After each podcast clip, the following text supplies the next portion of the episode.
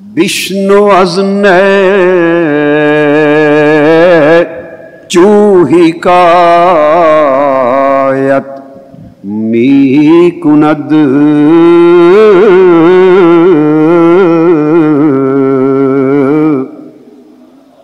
بشنو ازن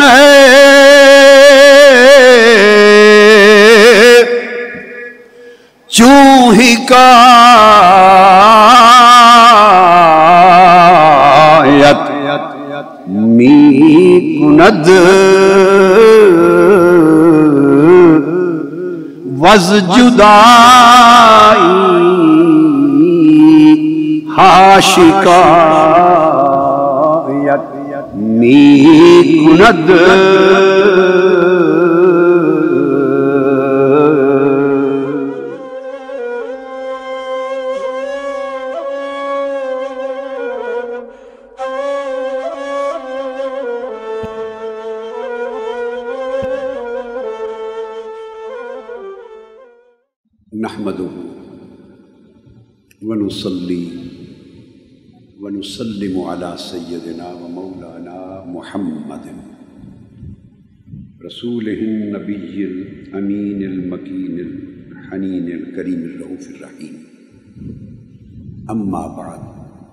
بسم الله الرحمن الرحيم معزز معتکفین و معتکفات مشائق علماء،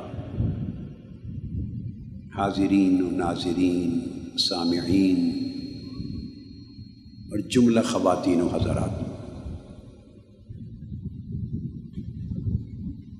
آج الحمد للہ تبارک و تعالی عشرہ اعتکاف کی تیسری مبارک رات۔ بات کو یہاں سے شروع کرنا چاہتا ہوں۔ مجھے اس کا غم نہیں ہے کہ بدل گیا زمانہ۔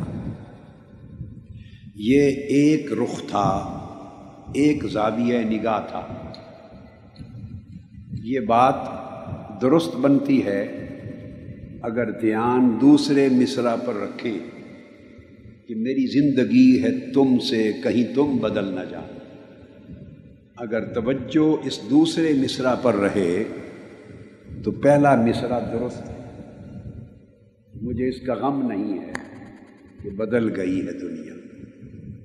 لیکن اگر صرف پہلا مصرع ایک ہی مصرع دھیان میں آئے اور دوسرا مصرع پیش نظر نہ ہو، تو پھر تو مجھے بڑا غم ہے کہ بدل گیا زمانہ۔ میں آپ کے سامنے بیٹھا ہوں۔ اس طرح اور لوگ بھی مجھ سے زیادہ عمر کے بیٹھے ہیں۔ کم و بیش اوپر نیچے ایک زمانے کے لوگ بیٹھے ہیں۔ آج کا مضمون شروع کر دیا۔ وہ بانسری جو آواز دے رہی تھی اور مولانا روم نے فرمایا کہ اس کی سنو، کیا حکایت، کیا کہانی بیان کرتی اور کتنی جدائیوں کا غم سناتی ہے۔ میں اس تناظر میں بات کو آج آگے بڑھا رہا ہوں۔ میں نے اور میرے جیسے باقی اور لوگوں نے آپ اندازہ نہیں کر سکتے کہ کتنا گھاؤ ہوگا میرے من میں، میرے دل پر۔ کتنا زخم ہوگا، کتنا گہرا زخم، کتنا دکھ، کتنا درد ہوگا۔ میں تین زمانے دیکھ چکا ہوں۔ ایک زمانہ آپ سمجھیں وہ جو میری عمر کے، جس میں پہلے لگ بھگ بیس، پچیس سال تھے۔ انیس سو ستر پچہتر تک کا زمانہ ہے۔ وہ جو بیس پچیس سال میں نے ففٹیز کی دہائی سے لے کر ستر کی دہائی تک دیکھے، یہ ان لوگوں کا زمانہ تھا جو پچھلی صدی کے اوائل دور سے چلے آ رہے تھے۔ جو انیس سو ایک، دو، تین، چار، دس، پندرہ یعنی یہ جو بیسویں صدی تھی، اس کے اوائل میں پیدا ہوئے۔ اور کچھ ایسے بھی تھے جو اٹھارہ سو اسی، اٹھارہ سو نبے میں پیدا ہوئے تھے۔ کیونکہ میں نے اپنی نو عمری میں، چھوٹی عمر میں نبے سے سو سو سال کی عمر کے لوگ بھی دیکھے اور میں ان سے ملتا رہا۔ اور ان کی مجلسوں میں بیٹھتا تھا، ملاقات رہتی تھی۔ ایک وہ دور تھا جو پچھلی صدی کے پہلا نصف جو زمانہ تھا، پچھلے اس سے قبل کے پچاس، ستر سال سے چلے آ رہے تھے۔ اور وہ زمانہ ختم ہو رہا تھا۔ جو ستر کی دہائی میں ختم ہوا۔ اور وہ میرے دیکھتے دیکھتے وہ زمانہ چلا گیا۔ وہ لوگ چلے گئے۔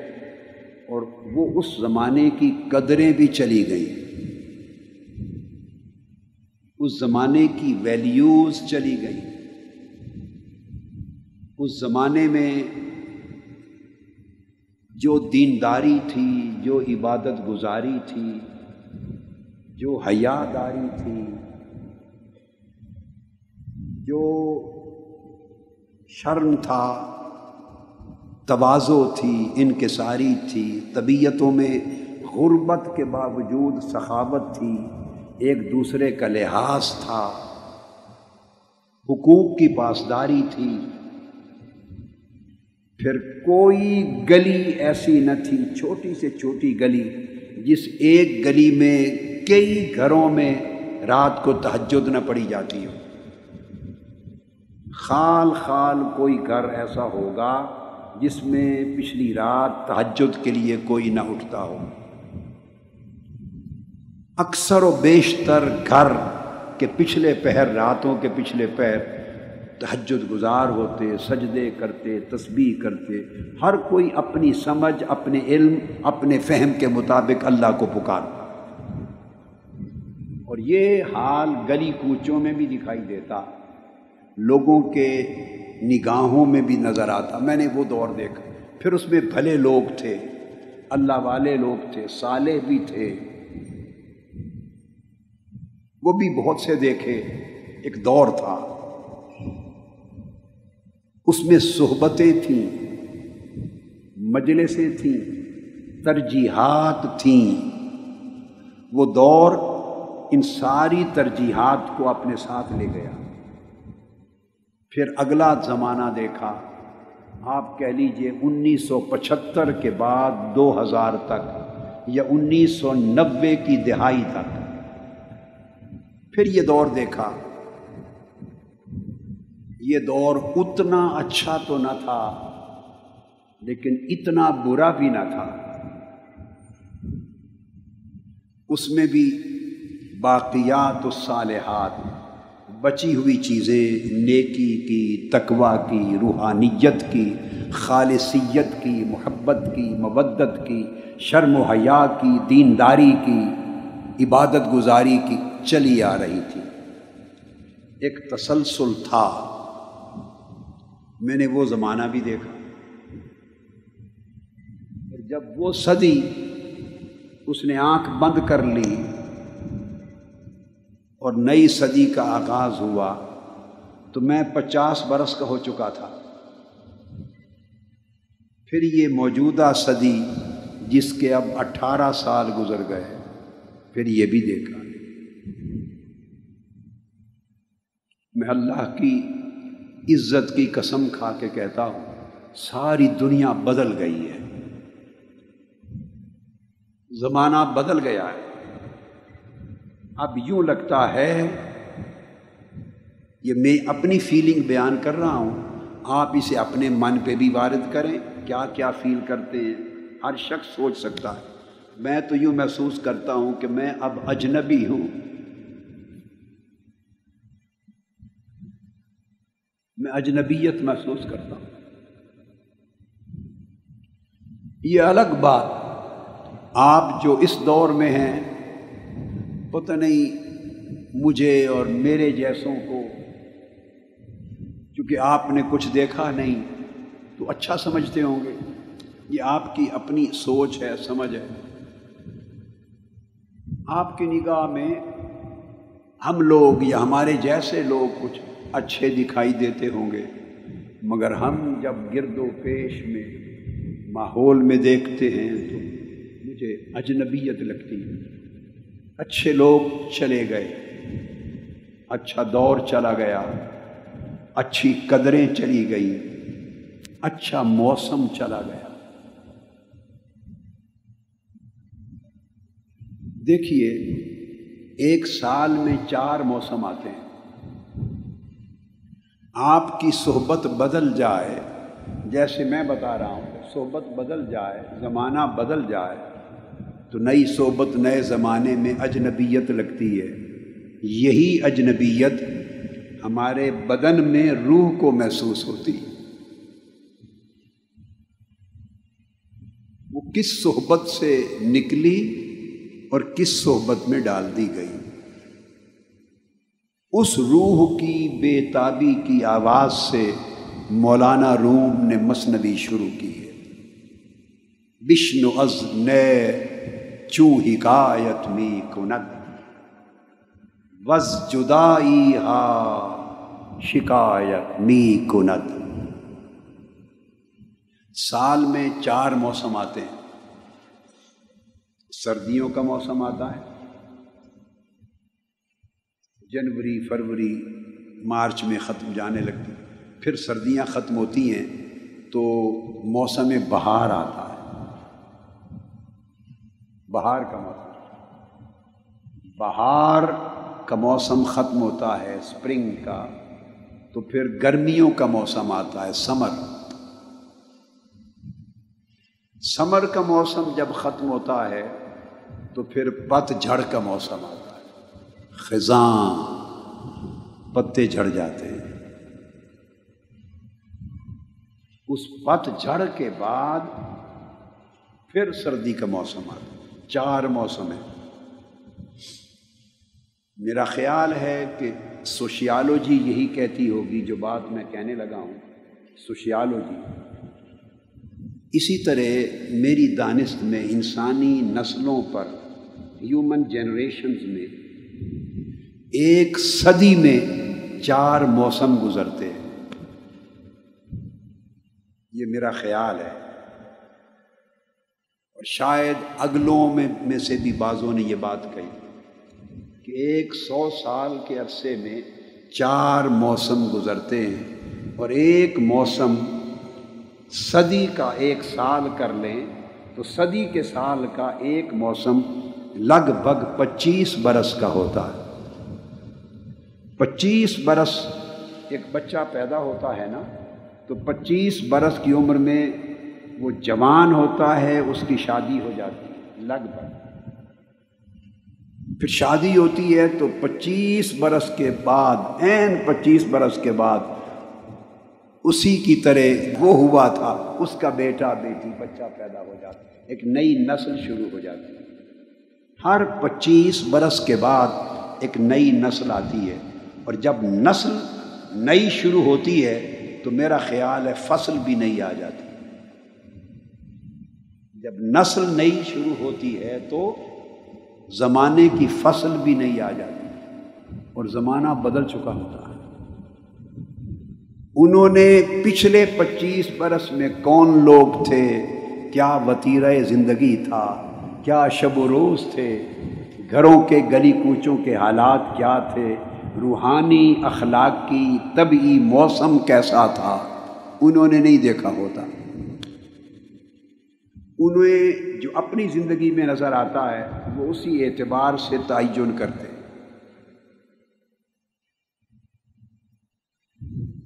ایک روز کی بات ہے، یہ مجھے اچھی طرح یاد نہیں، لیکن میرا خیال ہے تین سے چار سال، کم سے کم تین چار سال پہلے کی بات ہے۔ آج سے تین چار سال پہلے کی بات ہے، میرے ذہن میں آ رہا ہے۔ کینیڈا میں ہم کہیں سے آ رہے تھے، ہمارے ایک صوفی صاحب ہیں کینیڈا میں، وہ گاڑی چلا رہے تھے۔ آگے میں بیٹھا تھا اور پیچھے یہ میرے سلطان شمس تبریز شیخ احمد مصطفیٰ العربی۔ میں پیار سے احمد مصطفیٰ العربی کو سلطان شمس تبریز کہتا ہوں، اپنے پیار سے۔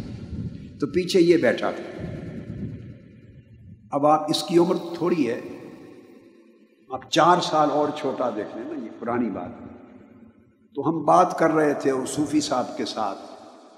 تو میں اپنی اجنبیت کا ذکر کرتے ہوئے اکیلا تھا، ان کے ساتھ بات کی۔ میں نے کہا، کاش پانچ، چھ سو، سات سو، آٹھ سو سال پہلے کے زمانے میں میں پیدا ہوا ہوتا۔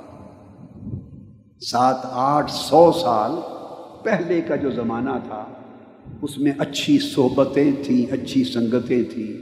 اس زمانے میں پیدا ہوا ہوتا تو کتنے اچھے اچھے لوگ ہوتے، ان کی مجلسوں میں اور صحبتوں میں بیٹھنا نصیب ہوتا۔ وہ سنگتیں گزر گئیں، وہ صحبتیں گزر گئیں۔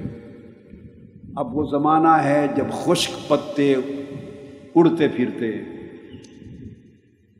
وہ بہار کا موسم تھا، صدیوں کا گزر گیا۔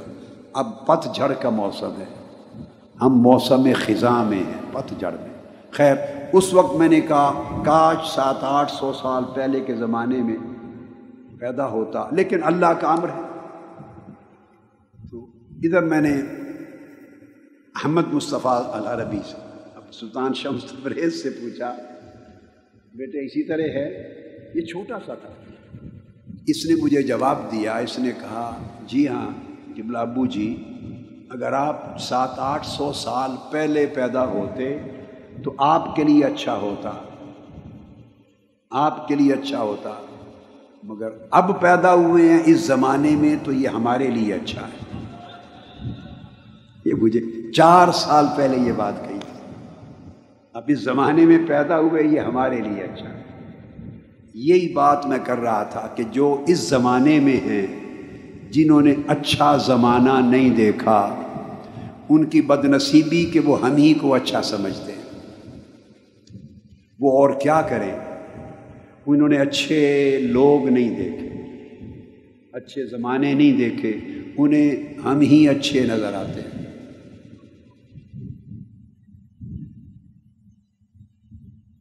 اللہ بہتر جانے کیا ہے۔ ہم اچھا کہلانے کے بھی حقدار ہیں یا نہیں؟ قیامت کے روز اس نے بخش دیا تو اچھے ہوں گے۔ پکڑ لیا تو اچھے نہیں ہوں گے۔ ایک صوفی، ایک درویش تھے اللہ والے۔ ایک صحرا میں جا رہے تھے تو ایک بادشاہ، غیر مسلم، تاتاریوں میں سے ایک شخص، تاتاریوں میں کوئی شخص شکار کے لیے گزر رہا تھا۔ اس کے دل میں آیا کہ یہ صوفی ہے، مسلمانوں کا کوئی درویش ہے، اس کو ماروں، پیٹوں۔ تو کوئی بہانہ تلاش کرتے ہوئے اس نے ایک سوال کیا۔ پوچھا، درویش، بتاؤ تمہاری داڑھی اچھی ہے یا میرے شکاری کتے کی دم؟ شکاری کتے ساتھ تھے۔ نا تو تمہاری داڑھی اچھی ہے یا میرے کتے کی دم؟ وہ چاہتا تھا ایسی بات کروں کہ یہ غیرت میں آ جائے، کہ داڑھی سنت ہے اور اس کی بات کتے کی دم کے ساتھ ملا رہا ہے۔ تو وہ تیش میں جلال میں آ کے کچھ کہے گا درویش، تو مجھے موقع مل جائے گا، میں کوڑے ماروں گا۔ اس کی نیت یہ تھی۔ جب یہ سنا کہ تمہاری داڑھی اچھی ہے یا میرے کتے کی دم، یہ فرق ہوتا ہے صوفی اور عالم میں۔ وہ صوفی تھا۔ اس نے کہا ہاں اگر تو قیامت کے دن مولا نے بخش دیا، اگر تو بخشش ہو گئی تو میری داڑھی اچھی۔ اور اگر بخشش نہ ہوئی، پکڑ ہو گئی تو تیرے کتے کی دم ہی اچھی۔ اس ایک جملے سے اس شخص کی کایا پلٹ گئی۔ اس کے من میں انقلاب آ گیا۔ اس نے کہا، درویش، چپکے سے چلے جاؤ، میرا من مسلمان ہو گیا ہے۔ اب مجھے ماحول تیار کر لینے دو۔ جب ماحول اسلام قبول کرنے کے لیے تیار ہو جائے گا، اس وقت بلا لوں گا۔ آ جانا، سب کو کلمہ پڑھا دینا۔ ایک جملہ کام کر گیا۔ ہم اس زمانے میں ہیں۔ جس زمانے میں لوگ ہم جیسوں کو ہی اچھا سمجھتے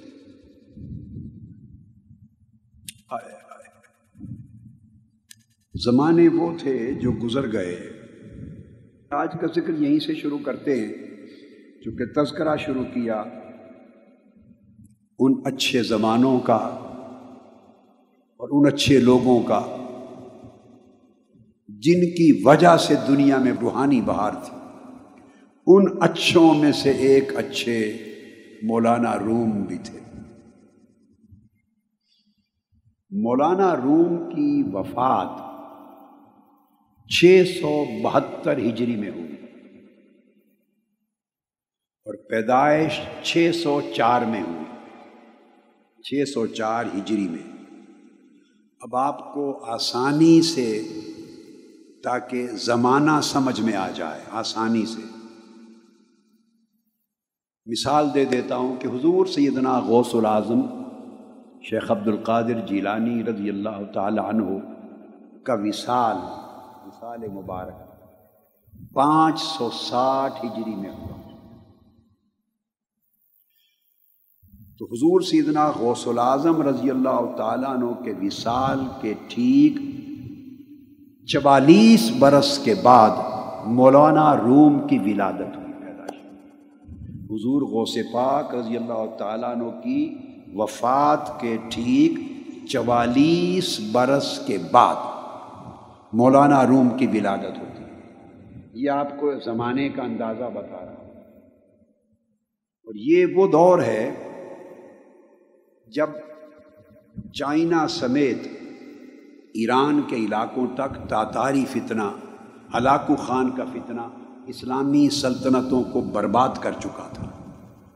اور خلافت بنو عباس اور خلافت بغداد کو طاقت و تاراج کرنا ہی چاہ رہا تھا، قریب تھا۔ اور اسلامی سلطنتوں کی شمع بجھتی جا رہی تھی، یہ وہ دور تھا۔ مگر اسی وقت یہ جو ترکی کے علاقے ہیں کونیا، یہ صحرائے کوچک اور یہ سارا وسطی علاقہ، یہ جو علاقہ ہے، ادھر ہلاکو خان اور چنگیز خان نے اپنے نمائندے اور لشکر بھیج دیے ہوئے تھے۔ اور مسلمانوں کی سلطنتیں تیرا تار تھی، چھوٹے چھوٹے ٹکڑے تھے، الگ الگ چھوٹی چھوٹی ریاستیں تھیں۔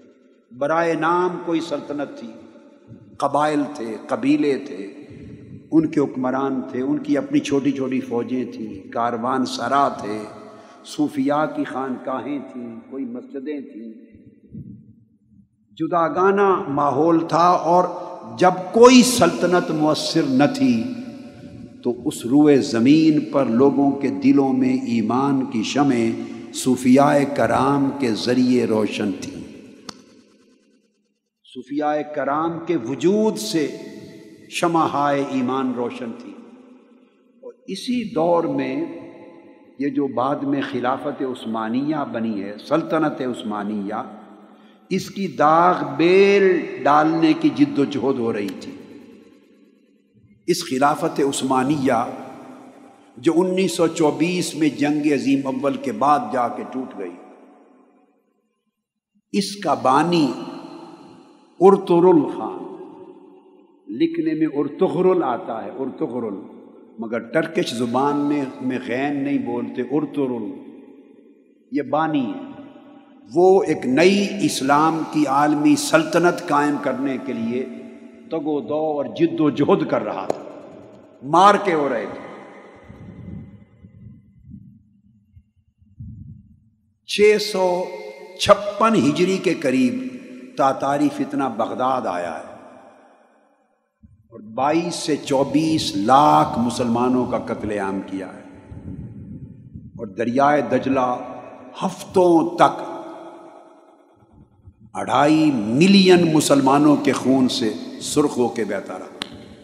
چھ سو چھپن کے قریب یہ فتنہ یہاں پہنچا۔ ادھر مقابل سلطنت عثمانیہ کی تشکیل کی جد و جہد شروع تھی۔ ارترل یہ سلیمان شاہ کا بیٹا تھا۔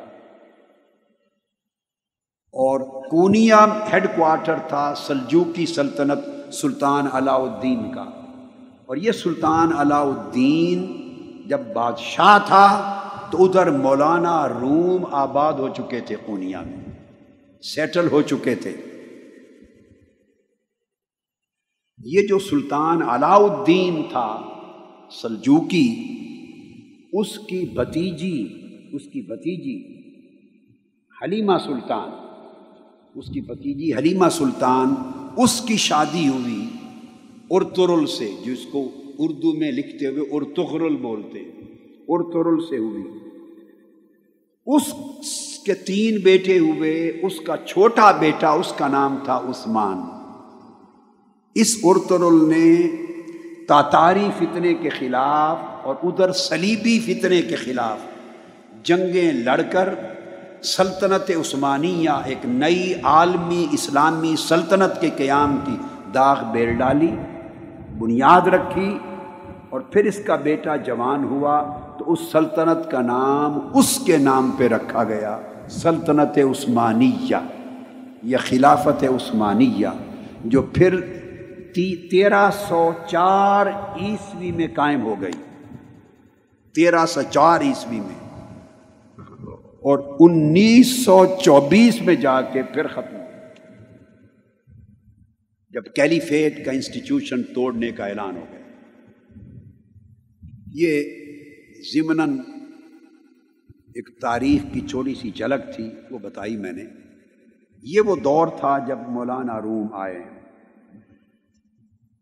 یہ ارترل جس کی میں نے بات کی، سلطنت عثمانیہ کا بانی، اس کی ڈیتھ ہوئی ہے چھ سو اسی میں۔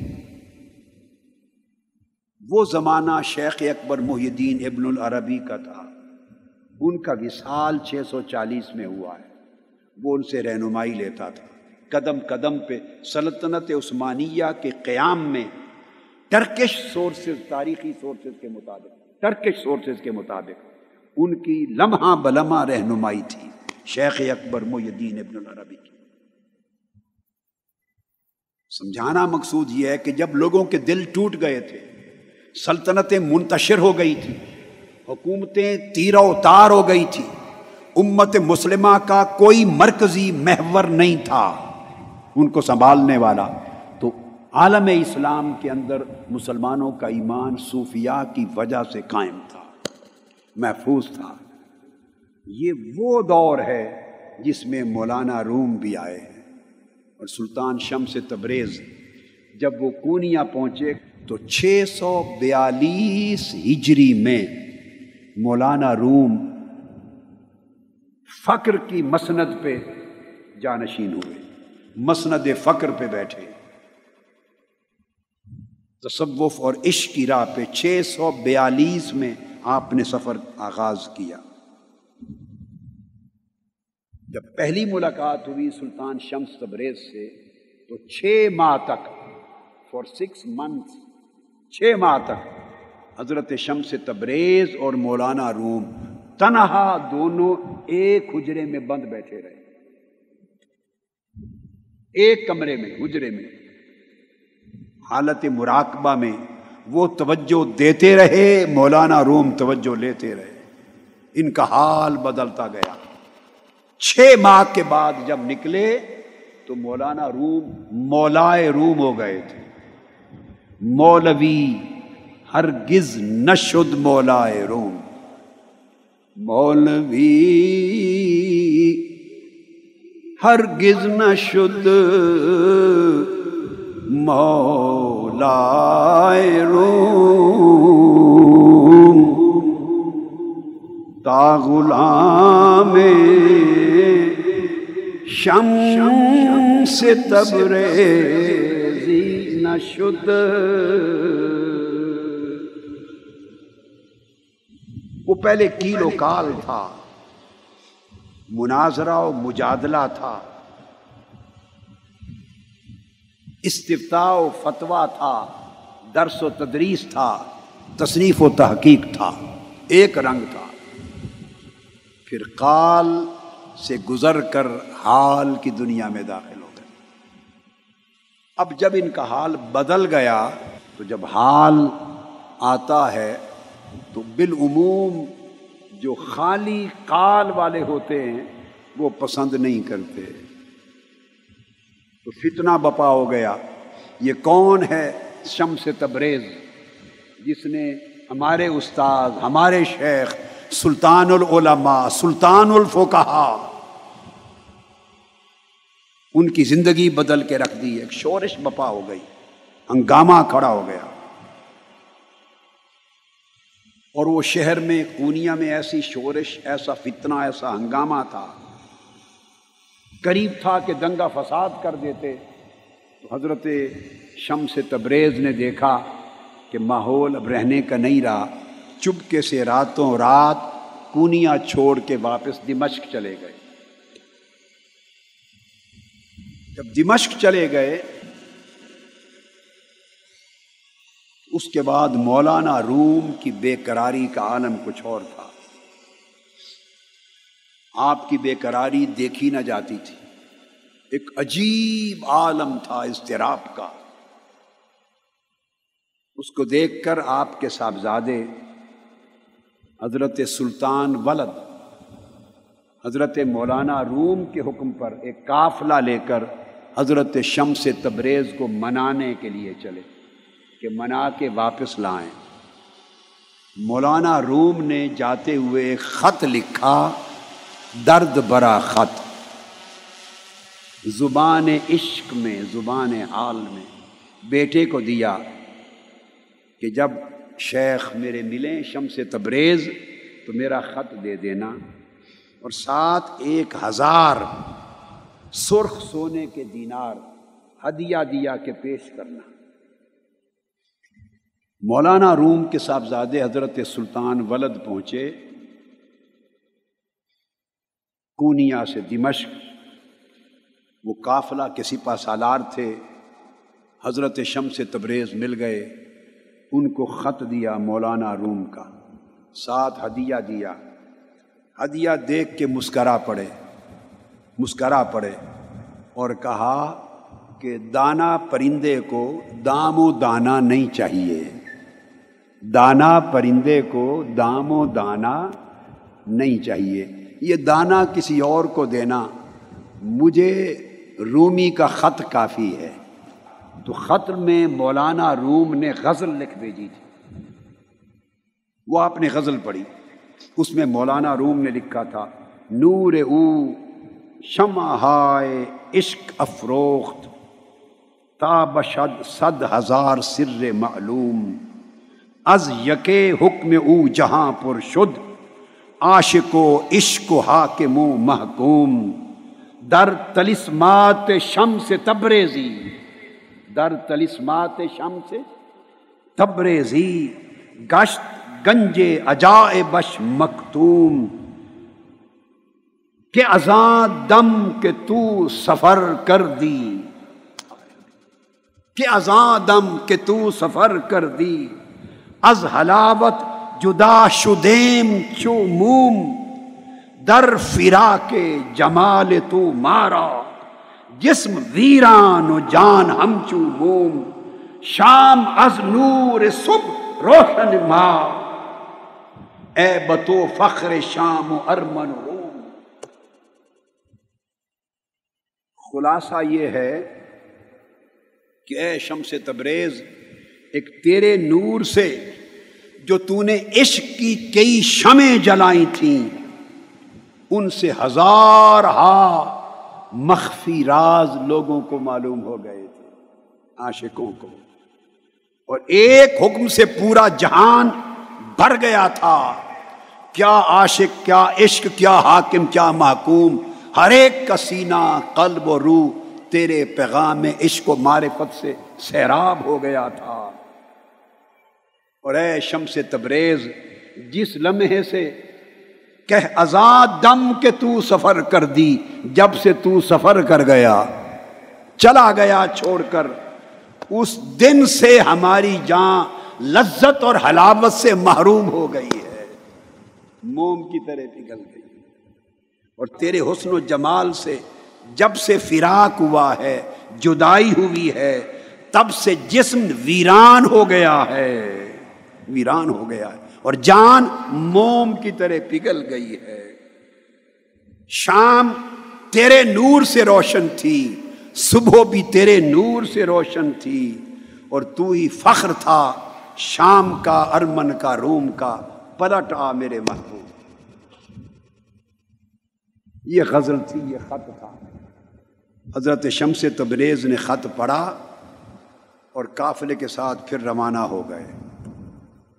بتانا چاہتا ہوں کہ زمانے وہ تھے۔ جب یہ بولی بولی جاتی تھی اور اس بولی کو سمجھنے والے لوگ بھی تھے۔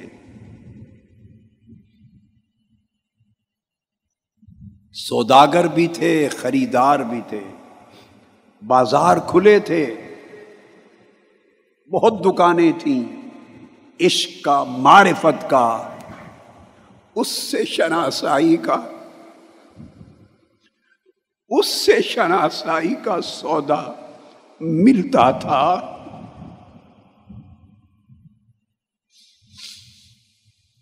لوگ یہ زبان بولتے تھے، کان سنتے تھے، جان سمجھتی تھی۔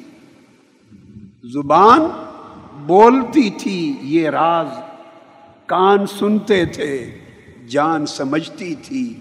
لوگ تھے، موسم تھا، زمانہ تھا۔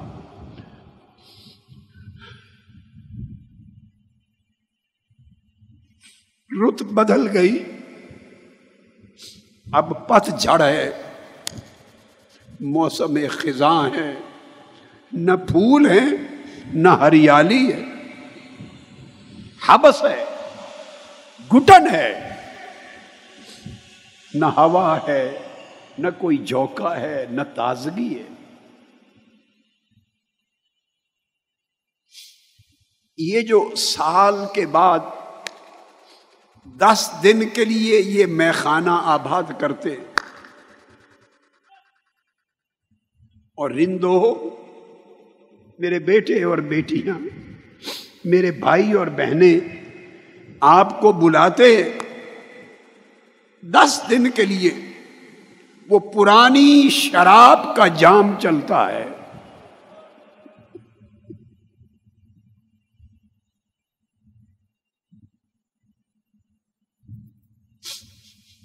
اس شراب کوہن کا جام چلتا ہے۔ میری کوشش ہوتی ہے کہ ان دس دنوں میں آپ اس زمانے کو بھول جائیں۔ پرانے زمانوں میں گم ہو جائیں، ان رتوں میں گم ہو جائیں جو چلی گئی۔ اور دس دن کے بعد پلٹ کر یوں جائیں کہ آپ کے من کی رتیں بدل چکی ہو۔ من کی رت بدل گئی ہو۔ عجیب سی کوشش ہے۔ عجیب سی کوشش ہے۔ خزاں کے موسم میں بہار لانا چاہتا ہوں۔ پت جڑ کے موسم میں پھول اگانا چاہتا ہوں۔ عجیب کوشش ہے، مگر مولا، تیرے انعام سے مایوس نہیں ہوں۔ تو پت جڑ کو بہار میں بدل دے۔ تو موسم خزاں کو بہار سے بدل دے۔ تو ویراں کو آبادی میں بدل دے، تو صحرا کو گلشن کر دے، اجڑے ہوئی رتوں کو بسا دے۔ تیری قدرت سے کچھ بعید نہیں مولا، یہ بستی تیرے کرم کی منتظر ہے۔ اس زمانے میں دس دنوں کے لیے یہ بستی آباد ہوتی ہے۔ میں کوش، میرا اتنا کام ہے۔ کہ میں اس تحریک منہاج القرآن کے لوگ، یہ کارکن، یہ نائب ناظمین اعلیٰ، یہ ناظم اعلیٰ، یہ مختلف فورم کے صدور، یہ کارکن، یہ بچے، یہ ویمن لیگ، یہ بیٹے، یہ بیٹیاں، یہ ایم ایس ایم، یہ جوان، یہ یوتھ لیگ، یہ سارے، یہ عوامی تحریک، یہ سارے۔ میری تو کوشش یہ ہے کہ ان کے ذریعے ان کو بلا کے اس بستی میں بٹھا دیا جائے۔ اس میں خانے میں بٹھا دیا جائے۔ مولا، اس سے بڑھ کے یہ بھی تیری توفیق سے، اس سے بڑھ کے میرے بس میں کچھ نہیں، ان کی رت کو بدل دینا تیرا کام ہے۔ ان کے حال کو بدل دینا تیرا کام ہے۔ اب تیری مرضی بلانا تھا، بلا کے بٹھا دیا۔ اب تیری مرضی تو ان کو کتنا بدل کے بھیجتا ہے۔ ان کے موسم کو کتنا بدل کے بھیجتا ہے؟ ان خزاں رسیدہ دلوں کو کتنی بہار دے کے بھیجتا ہے؟ یہ تیرا کرم ہے مولا، اور تیرے کرم سے کوئی زمانہ محروم نہیں رہا۔ کوئی زمانہ محروم نہیں رہا۔ تو ماضی کی بہاریں چاہے تو پلٹا دے۔ شمس تبریز آ گئے۔ اس کے بعد پھر مولانا روم ان کی مجلسوں میں بیٹھنے لگے اور سارے شغل کیل و کال کے ختم ان پہ رنگ چڑھتا گیا چڑھتا گیا، حال بدلتا گیا بدلتا گیا۔ حتیٰ کہ نوبت پھر یہاں تک آ گئی کہ پھر ہنگامہ کھڑا ہو گیا۔ پھر ہنگامہ کھڑا ہو گیا۔ اور پھر قریب تھا کہ کونیا شہر میں پھر خون خرابہ ہو۔ حضرت شمس تبریز پھر دمشق چلے گئے۔ پھر مولانا روم خود کونیا چھوڑ کے تلاش میں نکلے اور شہر شہر کریا کریا نگر نگر تلاش میں رہے۔ نہیں ملے، واپس آئے۔ بعض کہتے ہیں تبریز چلے گئے۔ حضرت شمس تبریز کو الغرض دوبارہ پھر کوشش کر کے لایا گیا۔ دو بار گئے، پلٹ کے دو بار آئے، پھر واپس آئے۔ ادھر مولانا روم کا جب سورج تاباں تھا اور روشنی اور نور بکھیر رہا تھا دنیا میں، تو بڑی بڑی ہستیاں ان سے آ کے ملتی تھیں۔ اور پھر الجواہر المدیہ علامہ ابن اب الوفا القرشی۔ وہ اس کال کو کبھی قرار دیتے ہیں کہ آپ کے مریدوں میں سے کئی لوگوں نے حسد کر کے پھر رات کو چپکے سے حضرت شمس تبریز کو شہید کر دیا، قتل کر دیا۔ بعض کتب میں آیا ہے کہ آپ وہاں سے رخصت ہو گئے، مگر معتبر کتابوں میں ہے کہ نہیں ان کو شہید کر دیا اور وہ وہیں دفن ہوئے کونیا میں۔ الغرض حضرت شمس تبریز کی جو شہادت ہے، اس کا سال مولانا عبد الرحمن جامی نے نفحات الانس میں چھ سو چوالیس اور چھ سو پنتالیس لکھا ہے اس کے درمیان۔ یہ ان کا زمانہ ہے۔ جب چھ سو بہتر کا زمانہ آیا تو ایک زلزلہ آیا کونیا میں اور چالیس روز تک وہ زلزلہ رہا۔ تھما نہیں۔ لوگ پریشان ہو کر مولانا روم کی خدمت میں آئے۔ یہ اس کے تفصیلی واقعات مختلف کتب میں یکجا ہیں، متفرق ہیں۔ بڑا مشکل ہے مولانا روم کے آباد کو ملنا ایک کتاب جو ساتویں، آٹھویں صدی ہجری میں لکھی گئی تھی۔ مناقب العارفین، وہ صرف مولا روم کے سمان حیات پر ہے۔ فارسی میں اس کا ایک نسخہ، یہ کتاب میرے ابا جی کی بلا رحمۃ اللہ تعالیٰ علیہ کی مکتبہ میں تھی، ہمارے گھر کے مکتبہ میں، مکتبہ قادریہ میں۔ وہ ہندوستان سے اجمیر شریف سے لے کے آئے تھے۔ اور یہ اجمیر شریف کا جو کتب خانہ تھا۔ وہاں کا مدرسہ معین الاسلام۔ حضور خواجہ غریب نواز کے روضہ اقدس کا جو مدرسہ معین الاسلام تھا۔ اس کے موتمم تھے مولانا محمد قمر الدین۔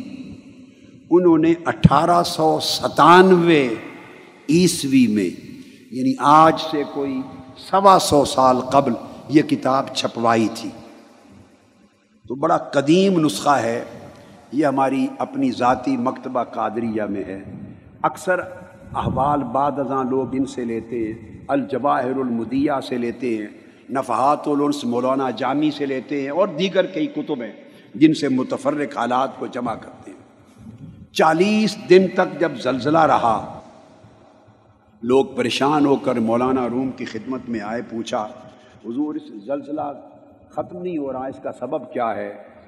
مولانا روم نے فرمایا کہ زمین بھوکی ہے لکمہ تر چاہتی ہے، اور انشاءاللہ اسے مل جائے گا۔ زمین بھوکی ہے، اسے لکمہ تر چاہیے، وہ چاہتی ہے کوئی لکمہ تر آئے میرے بطن میں، میرے پیٹ میں، اس کو مل جائے گا۔ یہ پیشین گوئی کی اور اسی چھ سو بہتر اسی سال مولانا روم وصال فرما گئے۔ وہ لکمہ تر جو زمین مانگتی تھی وہ مل گیا۔ یہ چھ سو بہتر آپ کا سن وفات ہے۔ مولانا روم کا یہ جو زمانہ ہے، اس زمانے میں بڑے بڑے اکابر اولیاء اور صوفیاء کا دور تھا اور وہ آ کے آپ کو ملتے تھے۔ مولانا روم کی بچپن میں ملاقات حضرت شیخ اکبر محدین ابن عربی سے ہوئی تھی۔ اپنے والد مولانا حضرت شیخ محمد بہاؤدین بلخی کے ساتھ دمشق میں جب گیارہ سال کی عمر کے تھے۔ پھر چالیس سال کی عمر تھی جب مولانا روم کی اور دمشق میں پھر ابھی پڑھتے تھے۔ اور تکمیل علوم کی کر چکے تھے اور کر رہے تھے۔ وہاں حضرت شیخ اکبر سے آپ کی ملاقاتیں صحبتیں نہیں اور ہم نشینی رہی اور اقتصاب فیض کیا مولانا روم نے شیخ اکبر سے۔ اسی طرح حضرت شیخ سعد الدین حموی مولانا روم کے احباب میں سے جن سے ملاقاتیں نہیں، حضرت شیخ عثمان رومی، حضرت شیخ اوحد الدین کرمانی، حضرت شیخ صدر الدین کونوی۔ بعد میں وہ ہاتھ باندھ کے آپ کی مجلس میں مریدوں کی طرح بیٹھتے تھے، مگر اصل میں وہ مولانا روم کے استاد تھے۔ مولانا روم ان سے پڑھے تھے۔ اور حضرت صدر الدین کونوی، یہ حضرت شیخ اکبر محدین ابن عربی کے تربیت یافتہ بیٹے تھے۔ ان کی والدہ حضرت شیخ اکبر کے عقد میں آئی تھی۔ تو بچپن میں ان کو پالا تھا شیخ اکبر محدین ابن عربی نے۔ مولانا روم کا استاد بنانے کے لیے۔ اور جب مولانا روم نے تکمیل کر لی، تو شیخ صدر الدین کونوی ہاتھ باندھ کے مراقبے کی حالت میں ان کی خدمت میں بیٹھے رہتے تھے۔ استاد شاگرد میں بدل گیا تھا۔ یہ صحبتیں تھیں۔ اسی طرح ہندوستان سے حضرت شابو علی کلندر پانی پتی رحمۃ اللہ علیہ، وہ بھی مولانا روم کی زیارت و صحبت کے لیے کونیا گئے تھے۔ شابو علی کلندر پانی پتی، حضرت مولانا روم کی صحبت میں رہے، ایک عرصہ تک رہے، عرصہ تک اور استفادہ اور اقتصاب فیض کیا۔ حضرت شیخ شہاب الدین سہر وردی رضی اللہ تعالیٰ عنہ، وہ بھی آپ سے ملاقات کے لیے کونیا آئے تھے۔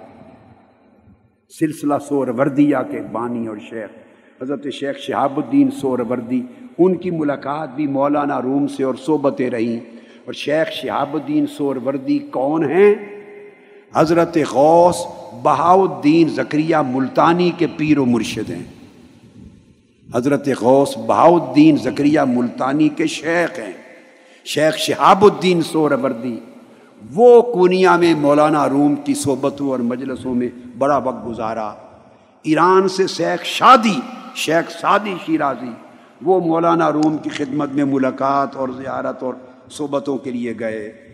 مولانا قطب الدین شیرازی وہاں گئے۔ الغرض بہت ساری ہستیاں تھیں اولیاء کی، صوفیاء کی، علماء کی فوکہ کی، اشاک کی، عرفا کی، جو مولانا روم کا ہم زمانہ، آپ کی ہم مجلس و ہم صحبت تھے۔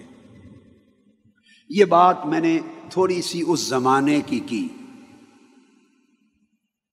اب ان کے حوالے سے کچھ ان کے اخلاق و عادات اور احوال کا تھوڑا سا تذکرہ کر لیں۔ ان کی کشف و کرامات تو بے شمار تھیں، ان کا ذکر نہیں کر رہا۔ ریاضت و مجاہدہ مولانا روم کا عدیم المثال تھا۔ ان کے تلامدہ کہتے ہیں کہ ان کو رات کے لباس میں دیکھا نہیں تھا۔ کبھی شب زندہ دار تھے۔ کمال دجے کی ریاضت اور مجاہدہ تھی۔ شب خوابی کا لباس ان کے تن پہ نہیں دیکھا۔ نماز کا جب وقت آتا، جہاں بھی بیٹھے ہوتے، مولانا روم قبلہ رخ ہو جاتے، آقا علیہ السلام کی سنت طیبہ کی طرح چہرے کا رنگ متغیر ہو جاتا، حالت استغراق میں ڈوب جاتے، پھر کسی کا ہوش نہ رہتا۔ اور عالم یہ تھا، آپ کے تلامزہ میں ایک سپا سالار تھے فوج کے۔ وہ مصنف ہیں۔ سب سے پہلی سوان عمری مولانا روم کی حضرت سپا سالار نے لکھی۔ وہ اس دور کی سلجوکی سلطنت کے سپا سالار تھے۔ عالم اور درویش و صوفی اور آپ کے شاگرد چالیس برس آپ کی صحبت میں رہے۔ وہ کہتے ہیں کہ نماز عشاء کے بعد آپ نے دو رکت نفل کی مثلا نیت باندھی۔ دو رکت نفل۔ اور حالت استغراق کا عالم یہ تھا کہ انہی دو رکت نماز نفل میں فجر ہو گئی۔ یہ کیفیت و اکثر و بیشتر ان پہ تاری رہتی تھی۔ اکثر و بیشتر۔ اور اپنی کلام میں، غزلوں میں کئی جگہ انہوں نے تذکرہ اپنے احوال کا اس طرح کیا ہے۔ اور کہتے ہیں، خدا کی قسم، مجھے تو خبر نہ رہی کہ میں نماز ادا کر رہا تھا۔ بے تکلف تھے۔ صوفیاء، اولیاء، اللہ کے جو دوست ہوتے ہیں، ان کی طبیعتوں میں تکلف اور تسنو نہیں ہوتا۔ یہ سب کچھ مولانا روم کے حوالے سے تو بتا ہی رہا ہوں، مگر حکایت سنانا مقصود نہیں ہے۔ حکایت بتانا مقصود نہیں ہے، یہ سمجھانا مقصود ہے کہ اس طرح بدلو گے تو کام چلے گا۔ یہ سبق دے رہا ہوں کہ اس طرح بدلنا ہوگا۔ توازو اور ان کے ساری طبیعت میں بے پناہ تھی۔ یہ صوفیاء کا طریق ہوتا ہے۔ اپنے بیٹے کے ہاں کسی کے ہاں اگر ملنے جاتے، رات دیر ہو گئی تو اس خیال سے کہ کہیں سو نہ گئے ہوں، چوکٹ پہ پہنچ کر دروازہ نوک نہیں کرتے تھے۔ اور بعض اوقات برف باری کی رات میں ساری رات بھی بیت جاتی کہ شاید خود اٹھ کے آ جائیں تو مل لوں گا، دروازہ کھٹکھٹانے سے سوئے ہوئے لوگوں کو تکلیف نہ ہو جائے۔ یہ اخلاق تھے۔ دوسروں کے آرام کا اتنا خیال کرنا یہ اصل تصوف ہے۔ یہ ہے صوفیاء کا وطیرہ زندگی۔ یہ ان کی سوچ ہے۔ محفل سما جاری تھی۔ مولانا روم تشریف فرما تھے، ایک شخص کو وجد ہو گیا اور وجد ہوتے ہی رہتے تھے۔ وہ تو عالم وجد تھا۔ ایک شخص وجد میں آ کر بار بار بے خودی کی کیفیت میں آ کے مولانا روم سے ٹکراتا تھا، ٹکر مارتا تھا۔ آپ مسکراتے تھے۔ کچھ مریدوں نے اور شاگردوں نے دیکھا تو پکڑ کے اس کو دھکا دے کے ایک طرف کر دیا۔ تو آپ پریشان ہوئے، ان شاگردوں کو، مریدوں کو بلایا۔ اس نے کہا، شراب عشق شراب عشق اس نے پی ہے جو مجھے ٹکرا رہا ہے، مجھ سے۔ بد مست تم ہو گئے ہو۔ کیا ہوا؟ وہ مستی میں ہے، اسے ٹکرا لینے دو۔ اسی طرح آپ کے تلامزہ میں، اور عمرا بھی ہوتے تھے، بڑے بڑے لوگ۔ تو معین الدین نامی ایک شخص تھے۔ معین الدین پروانہ، وہ اس سلطنت کے بڑے کار پرداز لوگوں میں سے تھے۔ وہ اپنے گھر میں محفل سما تھی مولانا روم بیٹھے ہیں۔ خاتون خانہ نے شیرینی کے دو طبق، دو تھال بنا کے بھیجے۔ شیرینی کے آپ سمجھ لیں، کھیر سمجھ لیں، حلوہ سمجھ لیں، فرنی سمجھ لیں، ٹرکش حلوہ یوں سمجھ لیں۔ دو تھال بڑے بڑے بنا کے بھیجے۔ ٹرے بھر کے آ کے رکھ دیے کہ جب لوگ فارغ ہوں گے محفل سما سے تو اس وقت پیش کریں گے۔ اتنے میں کتا آیا، اس کتے نے منہ ڈال کے وہ جو حلوہ تھا وہ کھا لیا۔ لوگوں نے دیکھا، وہ بڑے پریشان ہوئے دوڑے کتے کو مارنے کے لیے۔ بتانا چاہتا ہوں کہ تصوف کیا ہے۔ بولیے یہ لفظ تصوف اونچا بولیں۔ تصوف کیا اللہ والا ہونا کہیے نا؟ اللہ والا ہونا کیا ہے؟ خلق حسن کیا ہے؟ فقیری کیا ہے؟ ولایت کیا ہے؟ اللہ سے تعلق اور دوستی کیا ہے؟ اس لیے سمجھا رہا ہوں۔ تو کتے کو مارنے کے لیے دوڑے، آپ ان کے پیچھے دوڑے، پکڑ لیا۔ انہیں کہا، کیوں مارتے ہو؟ اس کو بھوک لگی ہوگی۔ وہ بھوکا ہوگا۔ اس کا بھی حق تھا نا، اسے بھی کھانے کو ملنا چاہیے تھا۔ وہ بھوکا تھا، اس نے کھا لیا، اسی کا حق تھا، اس کو پہنچ گیا۔ کیوں مارتے ہو۔ بٹھا دیے یعنی یہ سوچ ہے، یہ فکر ہے۔ اس فکر والے شخص کو صوفی کہتے ہیں۔ صوفی لباس سے نہیں بنتا۔ صوفی موٹے موٹی تسبیح کے دانوں سے نہیں بنتا۔ صوفی بڑی بڑی غیظ و غضب کی آنکھوں سے نہیں بنتا۔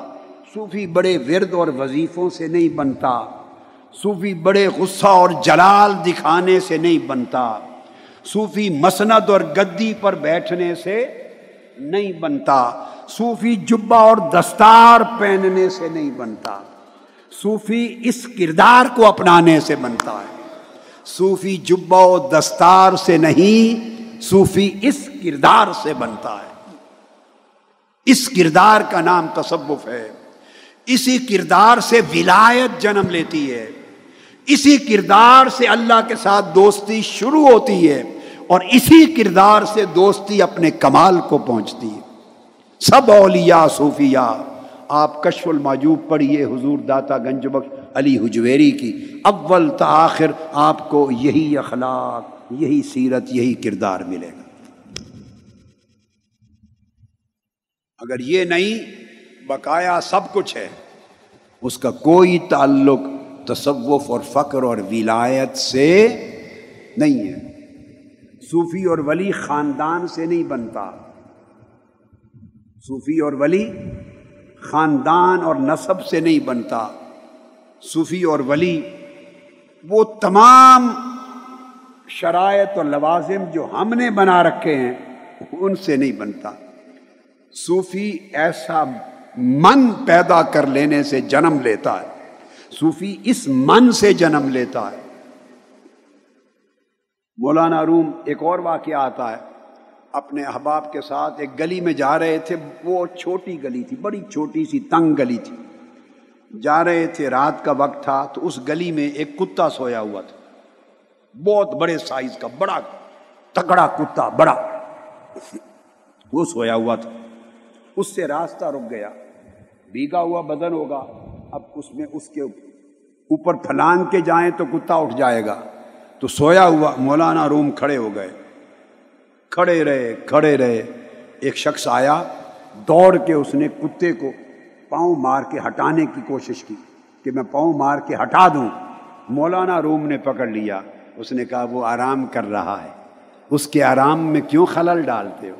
جب وہ اٹھ جائے گا، از خود نیند پوری کر کے ہم گزر جائیں گے۔ صوفیات تو کتوں کا اتنا خیال کرتے ہیں۔ اور ہم انسانوں کا کتنا خیال کرتے ہیں۔ انسان کے آرام کا کتنا خیال ہے ہمیں۔ انسان کے دکھ درد کا کتنا خیال ہے۔ تحریک منہاج القرآن کے قائدین و کارکنان موتقفین موتقفات اور جہاں جہاں تک میری آواز کو سننے والے سامعین و سامعات ہیں مشائق اظام بھی ہیں، علماء کرام بھی ہیں خطبہ بھی ہیں آئمہ بھی ہیں، اساتذہ بھی ہیں، طلباء بھی ہیں، طالبات بھی ہیں۔ سب دنیا سن رہی ہے۔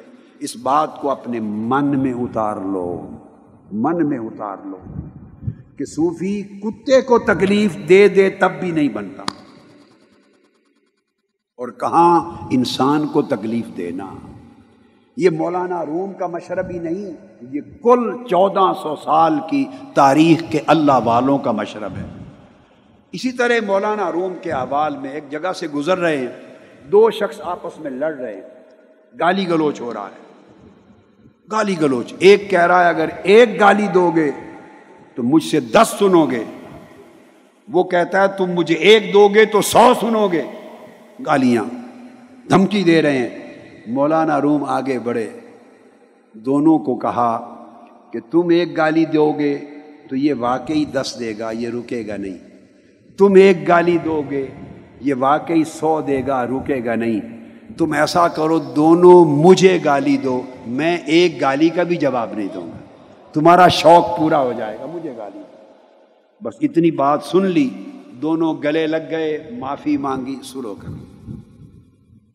مجھے گالی دو گے تو پھر جواب نہیں سنو گے۔ جو کونیا کا قلعہ تھا، سلطان علاء الدین کا، اس قلعہ کی مسجد میں مجلس واز ہو رہی ہے۔ ظہر کے بعد مجلس سے باز کرتے کبھی کبھی۔ عمرا صلحہ اساتذہ، علماء، عوام طلبا دنیا بیٹھی۔ مولانا روم، طریقہ اس زمانے میں آپ کے ہاں یہ تھا کہ ایک قاری تلاوت کرتا قرآن مجید کی۔ جن آیتوں کی تلاوت کرتا مولانا روم پھر اس کی تفسیر شروع کر دیتے۔ آپ نے تفسیر شروع کی۔ ایک عالم صاحب کھڑے ہو گئے، ایک عالم دین۔ انہوں نے کہا یہ ساری ایک طے شدہ سٹوری ہے۔ یہ بڑے علم کا گھمنڈ دکھاتے ہیں مولانا روم۔ آیتیں پہلے سے طے ہیں۔ وہ طے شدہ آیتیں پڑھتا ہے کاری یہ انہی آیتوں کی تفسیر کی تیاری کر کے آتے ہیں۔ تو ظاہر یہ کرتے ہیں، ایک عالم کہنے لگا، ظاہر یہ کرتے ہیں کہ فل بدی بول رہے ہیں۔ مولانا روم مسکرا پڑے۔ یہ زمانہ تھا ان کے علمی غلغلے کا۔ مسکرا کے کہا، مولانا، اگر یہ تیاری سے ہے تو آپ اپنی مرضی سے کوئی آیت، کوئی صورت پڑھ دیں۔ ہم اسی کی تفسیر بیان کرتے ہیں۔ اس نے کھڑے ہو کے پڑھی ود سجا اس کی تفسیر کریں۔ مولانا روم نے ود کی تفسیر شروع کی۔ ابھی واؤ کی تفسیر کر رہے تھے۔ ود واؤ جو حرف قسم ہے۔ قسم کے لیے جو حرف واؤ آیا ہے، اس کی تفسیر کی اسی پر مغرب کی اذان ہو گئی۔ دن گزر گیا۔ حرف واؤ کی تفسیر ختم نہ ہوئی۔ وہ جو عالم تھے، وجد میں آ کے اپنے کپڑے پھاڑ دیے اور تڑپتے ہوئے قدموں پہ گرے اور توبہ کر دی۔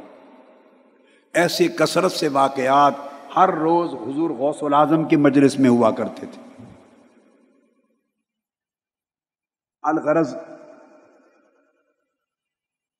آپ بیٹھے ہیں اور آپ کے جو استاد تھے، حضرت شیخ صدر الدین قونوی، ان کی مجلس سے آپ ملنے گئے۔ حضرت صدر الدین قونوی اپنے مسلح مسنت سے اٹھ گئے، مولانا روم کو اپنی جگہ پیش کر دی، بیٹھ گئے اور صدر الدین قونوی ہاتھ باندھ کر، استاد تھے، ہاتھ باندھ کر، چونکہ اب یہ دوسرا دور تھا۔ اب یہ دوسرا دور آ چکا تھا، ہاتھ باندھ کر شاگردوں کی طرح سر جھکا کے بیٹھ گئے۔ مجلس میں سے ایک شخص نے مولانا روم سے پوچھا، بتائیے فقیر کون ہوتا ہے؟ تعریف، بتائیں فقیر کون ہوتا ہے؟ مولانا روم اس کی طرف دیکھا اور آنکھیں بند کر کے چپ بیٹھے رہے۔ اس نے پھر سوال کیا، بتائیے مولانا فقیر کون ہوتا ہے؟ آپ نے اس کی طرف دیکھا، پھر چپ بیٹھے رہے۔ اس نے تیسری بار پھر سوال کیا، بتاؤ فقیر کون ہوتا ہے؟ آپ نے پھر دیکھا اور چپ بیٹھے رہے۔ جب مولانا روم چلے گئے تو اس نے شیخ صدر الدین کونوی سے کہا، یہ کیا بات ہوئی؟ حضرت صدر الدین کونوی نے کہا، نادان، کوئی بات نہیں ہوئی، وہ تمہیں جواب دے گئے، تمہیں سمجھ نہیں آئی۔ تم نے بار بار پوچھا تھا، فقیر کون ہوتا ہے؟ انہوں نے جواب دیا، جو سب کچھ جان کر چپ ہو جائے، وہ فقیر ہوتا ہے۔ جو سب کچھ جان کر چپ رہے، وہ فقیر ہوتا ہے۔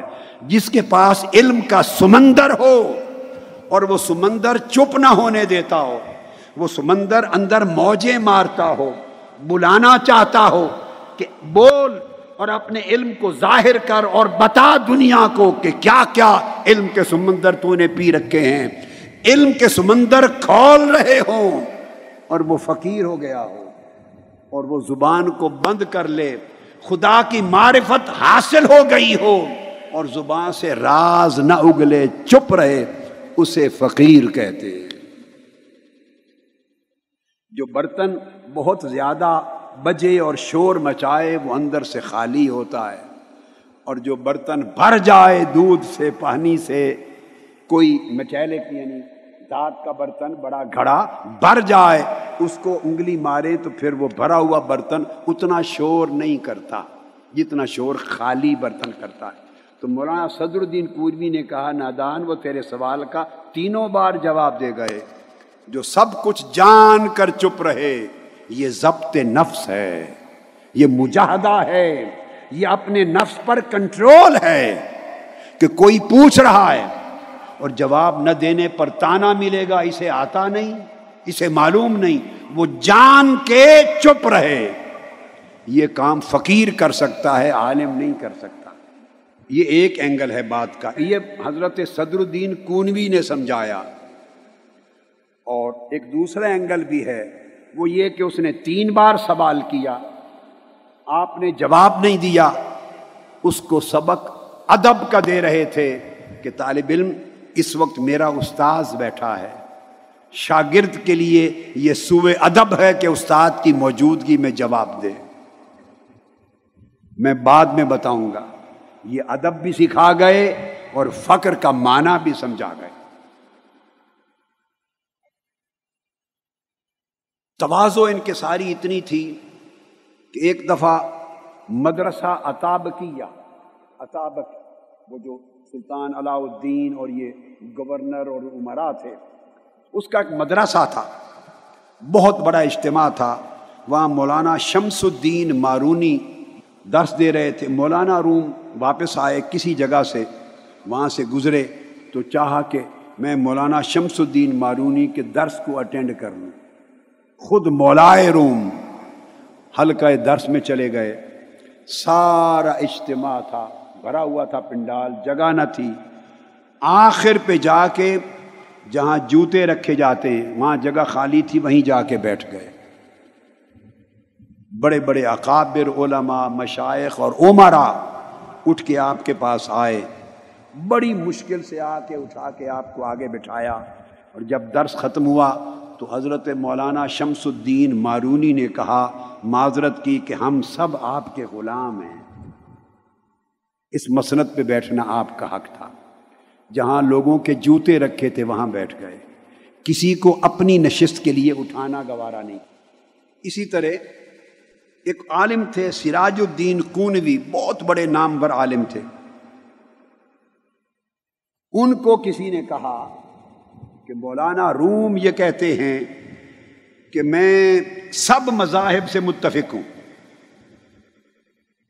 عارفوں کی باتیں سمجھ میں نہیں آتی نا۔ کسی نے کہا کہ مولائے روم کہتے ہیں کہ میں سب مذاہب سے متفق ہوں۔ اب بات آگے سناتا ہوں، مگر آپ کے ذہن میں ایک الجھن آ گئی ہوگی، اس کو ساتھ ہی دور کر دوں۔ سب مذاہب سے متفق ہوں، کیا مانا یہ صوفیاء کا مشرب ہے، علماء کا مشرب نہیں ہے۔ عاشقوں اور فقیروں کا مشرب ہے۔ اس کا معنی کیا؟ بھلے کوئی کسی مذہب و مشرب کا ہو، جس کے اندر بھی کوئی ایک اچھی بات ہو، میں اس کی اچھی بات سے متفق ہوں۔ یہ نہیں دیکھتا کس مذہب سے ہے۔ ہر اچھی بات سے متفق ہوں، جس شخص کے اندر بھی ہو۔ اس کے مذہب اور نسبت کو نہیں دیکھتا، اچھی بات سے اتفاق کرتا ہوں۔ اس کو کہتے ہیں، آقا نے فرمایا، دانائی کی بات جس کے ہاں جہاں مل جائے لے لو۔ اچھی بات جس کے منہ سے سنو لے لو، یہ نہ دیکھو کہ کون کہہ رہا ہے۔ مطلب یہ تھا کہ سب مذاہب سے متفق ہوں کہ تمام مذاہب کے اندر اگر کوئی ایک ایک بھی اچھی بات ہے، حق کی بات ہے، تو اس سے متفق ہوں۔ جو غلط ہے، اس سے نہیں۔ مانا یہ تھا۔ وہ مولانا سراج الدین کونوی نے اپنے کچھ شاگردوں کو بھیجا، گرم کر کے، مستعد کر کے بھیجا، کہا کہ جا کے ان سے پوچھو، ہم نے سنا ہے آپ سب مذاہب سے متفق ہیں، اگر وہ کہیں ہاں تو پھر ان کو ایسی کری سناؤ کہ ہوش ان کے ٹھکانے آ جائیں۔ وہ علماء آ گئے۔ انہوں نے کہا، مولانا ہم نے سنا ہے کہ آپ کہتے ہیں کہ سب مذاہب سے متفق ہوں۔ آپ نے کہا ہاں۔ ایسی بات ہے، صحیح کہ سنا ہے۔ جب انہوں نے سنا تو پھر وہ آپ کو گالیاں دینے لگ گئے، کہلا کے بھیجا تھا۔ گالیاں دینے لگ گئے، جب وہ کہ آپ ایسے ہیں ایسے ہیں، ایسے برا بھلا کہنے لگ گئے۔ جب وہ برا بھلا کہہ چکے تو فرمانے لگے، میں آپ کی ان باتوں سے بھی متفق ہوں۔ جو کچھ آپ نے مجھے کہا ہے، برا بھلا، میں ان باتوں سے بھی متفق ہوں۔ یہ ایسے لوگ تھے۔ ایسے لوگ تھے جن کے زمانے گزر گئے جن کے زمانے گزر گئے۔ مولانا روم نے رسائل لکھے تھے فی ہے معافی کے نام سے، اور اب اس وقت تو وہ فی ہے معافی اس کا نام تھا، مگر اب وہ رسائل چھپ گئے ہیں۔ پہلی کتابوں میں ذکر آیا ہے کہ وہ رسائل تباہ نہیں ہوئے۔ اب وہ رسائل کا مجموعہ چھپ گیا ہے میرے پاس بھی موجود ہے۔ تو وہ ہے پھر آپ نے ایک دیوان لکھا تھا، دیوان پوئٹری کا کمپائل کی تھی۔ اس دیوان کے پچاس ہزار اشعار تھے۔ ففٹی تھاؤزینڈ کوپلیٹس اس ایک دیوان کے تھے۔ تیسری چیز، مصنوی مولانا روم۔ اس مصنوی کے ساڑھے پچیس ہزار سے لے کر ساڑھے چھبیس ہزار اشعار ہیں۔ اس مصنوی مولانا روم کی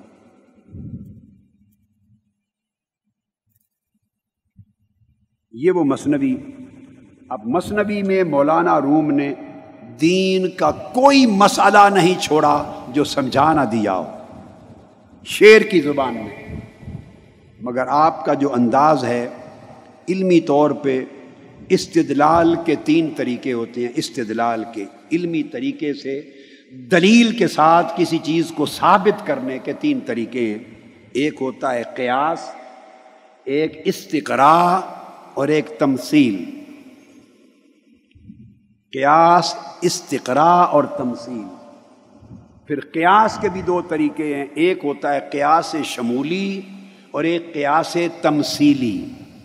مولانا روم نے قیاس کو لیا ہے علم دینے میں، معرفت دینے میں، دین سمجھانے میں۔ تصوف سمجھانے میں، سلوک سمجھانے میں، عشق اور زہد اور ورا سمجھانے میں، لوگوں کے حال کو بدلنے میں، اصلاح کرنے میں، گمراہی سے نکال کر راہ ہدایت پر لانے میں آپ نے قیاس تمثیلی کا طریقہ اپنایا ہے۔ تمثیلات لی ہیں مولانا روم نے۔ بڑے بڑے پیچیدہ ادک مسائل، جنہیں دلائل سے استقرا سے، قیاس سے کوئی سمجھانا چاہے تو یا سمجھنا آئے یا اگر ذہن مانے مگر دل نہ مانے، مگر تمثیلات کا وہ طریقہ ہے کہ تمثیل سے ہر شخص مشکل سے مشکل تر بات اس طرح سمجھ لیتا ہے جس طرح پیاسا شخص ٹھنڈا پانی پی کے سکون لیتا ہے۔ آپ کے چھبیس ہزار سے زائد اشعار مصنوی مولانا روم کے تمثیلات کے ساتھ بھرے پڑے ہر بات مثال دے کے سمجھاتے ہیں۔ ہر بات تمثیل سے سمجھاتے ہیں۔ یہ کچھ آگے جب ہم اس کے اسباق میں بڑھیں گے تو کچھ چیزیں آ جائیں گی۔ دوسرا طریقہ آپ نے حکایات کا رکھا ہے۔ آپ مثالیں دیتے ہیں، تشبیہات دیتے ہیں، حکایات دیتے ہیں۔ تمثیلات کی زبان میں سمجھاتے ہیں۔ تشبیہات کی زبان میں سمجھاتے ہیں، حکایات کی زبان میں سمجھاتے ہیں، اشارات کی زبان میں سمجھاتے ہیں۔ یہ زبانیں ہیں صوفیہ کی اور سمجھا کے اس طرح جیسے چشموں کا پانی، دریاؤں کا پانی بغیر رکاوٹ کے بہتا چلا جاتا ہے، اس طرح لوگوں کے دل و جان میں بات اور نصیحت اتارتے چلے جاتے ہیں۔ اتارتے چلے جاتے ہیں۔ پھر حکایتوں کا طریقہ اپناتے ہیں۔ میں دو تین مثالیں دیتا ہوں، پھر مصنوعی کی طرف آ جاتے ہیں۔ اسی مصنوعی سے کہ کس طرح کی تمثیلات دیتے ہیں، کس طرح کی حکایات بیان کرتے ہیں، اور ان سے کس طرح کی نصیحتیں اور اشارات لیتے ہیں۔ مولانا روم مصنوی میں مصنوی یہ معنوی میں، اپنی مصنوعی میں ایک واقعہ بیان کرتے ہیں۔ اس طرح حکایت ہے اور اس میں پھر تمثیل ہے۔ اس سے نتیجہ لے کر بعد میں مسئلہ بیان کرتے ہیں۔ بیان کرتے ہیں کہ ایک مرتبہ چار آدمی مختلف اقوام کے، مختلف نیشنز کے چار آدمی اکٹھے جمع تھے۔ ان کو کسی نے کچھ پیسے دیے کہ کچھ کھا لو۔ ان میں سے ایک ایرانی تھا، ایک عرب تھا، ایک ترک تھا، ایک رومی تھا۔ چار آدمی اکٹھے۔ پیسے جی، دیے کہ کوئی پھل کھا لو۔ ایرانی نے کہا کہ ان پیسوں سے انگور منگا دو۔ ایرانی نے کیا کہا؟ انگور منگوا دو۔ فوری طور پہ عرب بولا، نہیں، لا ارید انگور، ارید عنب عنب منگوا دو۔ اس نے کہا، مجھے عنب چاہیے۔ رومی بولا نہ انگور چاہیے، نہ عنب اپنی زبان میں۔ اس نے کہا، استاقیل چاہیے۔ استاقیل چاہیے۔ ترک نے کہا، نہ انگور چاہیے، نہ عنب چاہیے، نہ استاقیل۔ میں عزم لوں گا، عزم۔ چاروں لڑ پڑے آپس میں۔ یہ مثال دے کر مولانا روم کہتے ہیں، چاروں بات ایک ہی کر رہے تھے۔ ہر کوئی ایک ہی شے طلب کر رہا تھا، صرف زبانیں بولیاں جدا جدا تھی وہ کہتے ہیں، وہ انگور ہی کو عربی میں انب کہتے ہیں۔ عرب بھی انگور ہی مانگ رہا تھا، مگر اسے لفظ انگور کی خبر نہ تھی، وہ اپنی بولی بول رہا تھا۔ رومی استاکیل کہہ رہا تھا، مگر مانگ وہ بھی انگور رہا تھا۔ اسے دوسرے کی بولی معلوم نہ تھی۔ ترک عزم کہہ رہا تھا۔ وہ بھی انگور کی بات کرتا تھا، مگر تینوں کی بولیاں معلوم نہ تھیں۔ میں ایڈ کر لیتا ہوں، اگر پانچواں آدمی انگریز ہوتا، انگریز، وہ کہتا I don't want any thing I just want grapes I don't want انب آئی ڈونٹ وانٹ انگور آئی ڈونٹ وانٹ ازم آئی ڈونٹ وانٹ استاکیل آئی جسٹ وانٹ گریپس تو پانچواں بھی تو مولانا روم یہ ساری مثال دے کے کہتے ہیں، بہت سے لوگ جھگڑا کرتے ہیں مگر بات ایک ہی کر رہے ہوتے ہیں۔ ان کو ایک دوسرے کی بولی کی سمجھ نہیں ہوتی۔ بولیاں جدا جدا ہونے سے بعض اوقات قول جدا ہو جاتے ہیں، مشرب جدا ہو جاتے ہیں، جھگڑا اور فساد پھیل جاتا ہے۔ اب یہاں اس بات پر میں تفریح کرتا ہوں۔ اس بات پہ میں تفریح کرتا ہوں۔ ایک دوسرے کی بولی معلوم نہیں۔ کوئی زبان کی بولی بول رہا ہے۔ آئے آئے کال کی بولی ہے۔ دوسرا دل کی بولی بول رہا ہے۔ اس کے قلب کی زبان کہتی ہے۔ تیسرا عقل کی بولی بول رہا ہے۔ چوتھا روح کی بولی بول رہا ہے۔ وہ ملکوت کی بولی بولتی ہے۔ پانچویں بولی سر کی سر کی، روح سے بھی آگے وہ زبان سر بول رہا ہے۔ وہ جبروت کی بولی ہے۔ جبروت کی۔ چھٹا سر و سر کی بولی بول رہا ہے۔ سر و سر، راز کا بھی راز، وہ عالم لاہوت کی بولی بول رہا ہے۔ اب بک ساتوں کو ایک دوسرے کی بولی سمجھ میں نہیں آتی۔ اس زبان اپنا مدعا بیان کرنے کے لیے اور الفاظ وضع کر رکھے ہیں۔ عقل والے، فلسفی فلاسفہ حکما اپنی بات کرنے کے لیے، اسی کے حسن کی بات سمجھانے کے لیے، اسی وحدہ لا شریک تک پہنچنے اور پہنچانے کے لیے، وہ عقل کی بولی میں اور طریق سے بات کر رہے ہیں۔ وہ اہل قال کو سمجھ نہیں آ رہی۔ کیوں وہ اہل حکمت ہیں؟ ادھر سے اہل حال بولتا ہے، دل اسے اور طریق سے پہچانتا ہے، دل واردات سے پہچانتا ہے، دلائل سے نہیں پہچانتا، دل عبارات سے نہیں پہچانتا، دل واردات سے پہچانتا ہے، دل کیفیات سے پہچانتا ہے۔ حال والا قلب کی بولی بولتا ہے، جو اس بستی سے بھی آگے گزر گیا ہے۔ جسے معرفت مل گئی ہے، وہ روح کی ملکوتی زبان میں بات کرتا ہے۔ جو آگے گزر گیا ہے، وہ جبروتی زبان میں بات کرتا ہے۔ جسے اور پردے اٹھ گئے ہیں، وہ لاہوتی زبان میں بات کرتا ہے۔ وہ اس پہ فتوا لگا رہا ہے۔ وہ اس پہ فتوا لگا رہا ہے۔ دنیا میں جھگڑے ہو رہے اور یہ سمجھ نہیں کہ بات ایک ہی ہو رہی ہے۔ مولانا روم کہتے ہیں، اگر اس جھگڑے فساد کی دنیا میں کوئی ایک شخص ایسا آ جائے جسے ساری بولیاں آتی ہوں، وہ سارے فساد ختم کر دے گا۔ یہ مولانا روم کہتے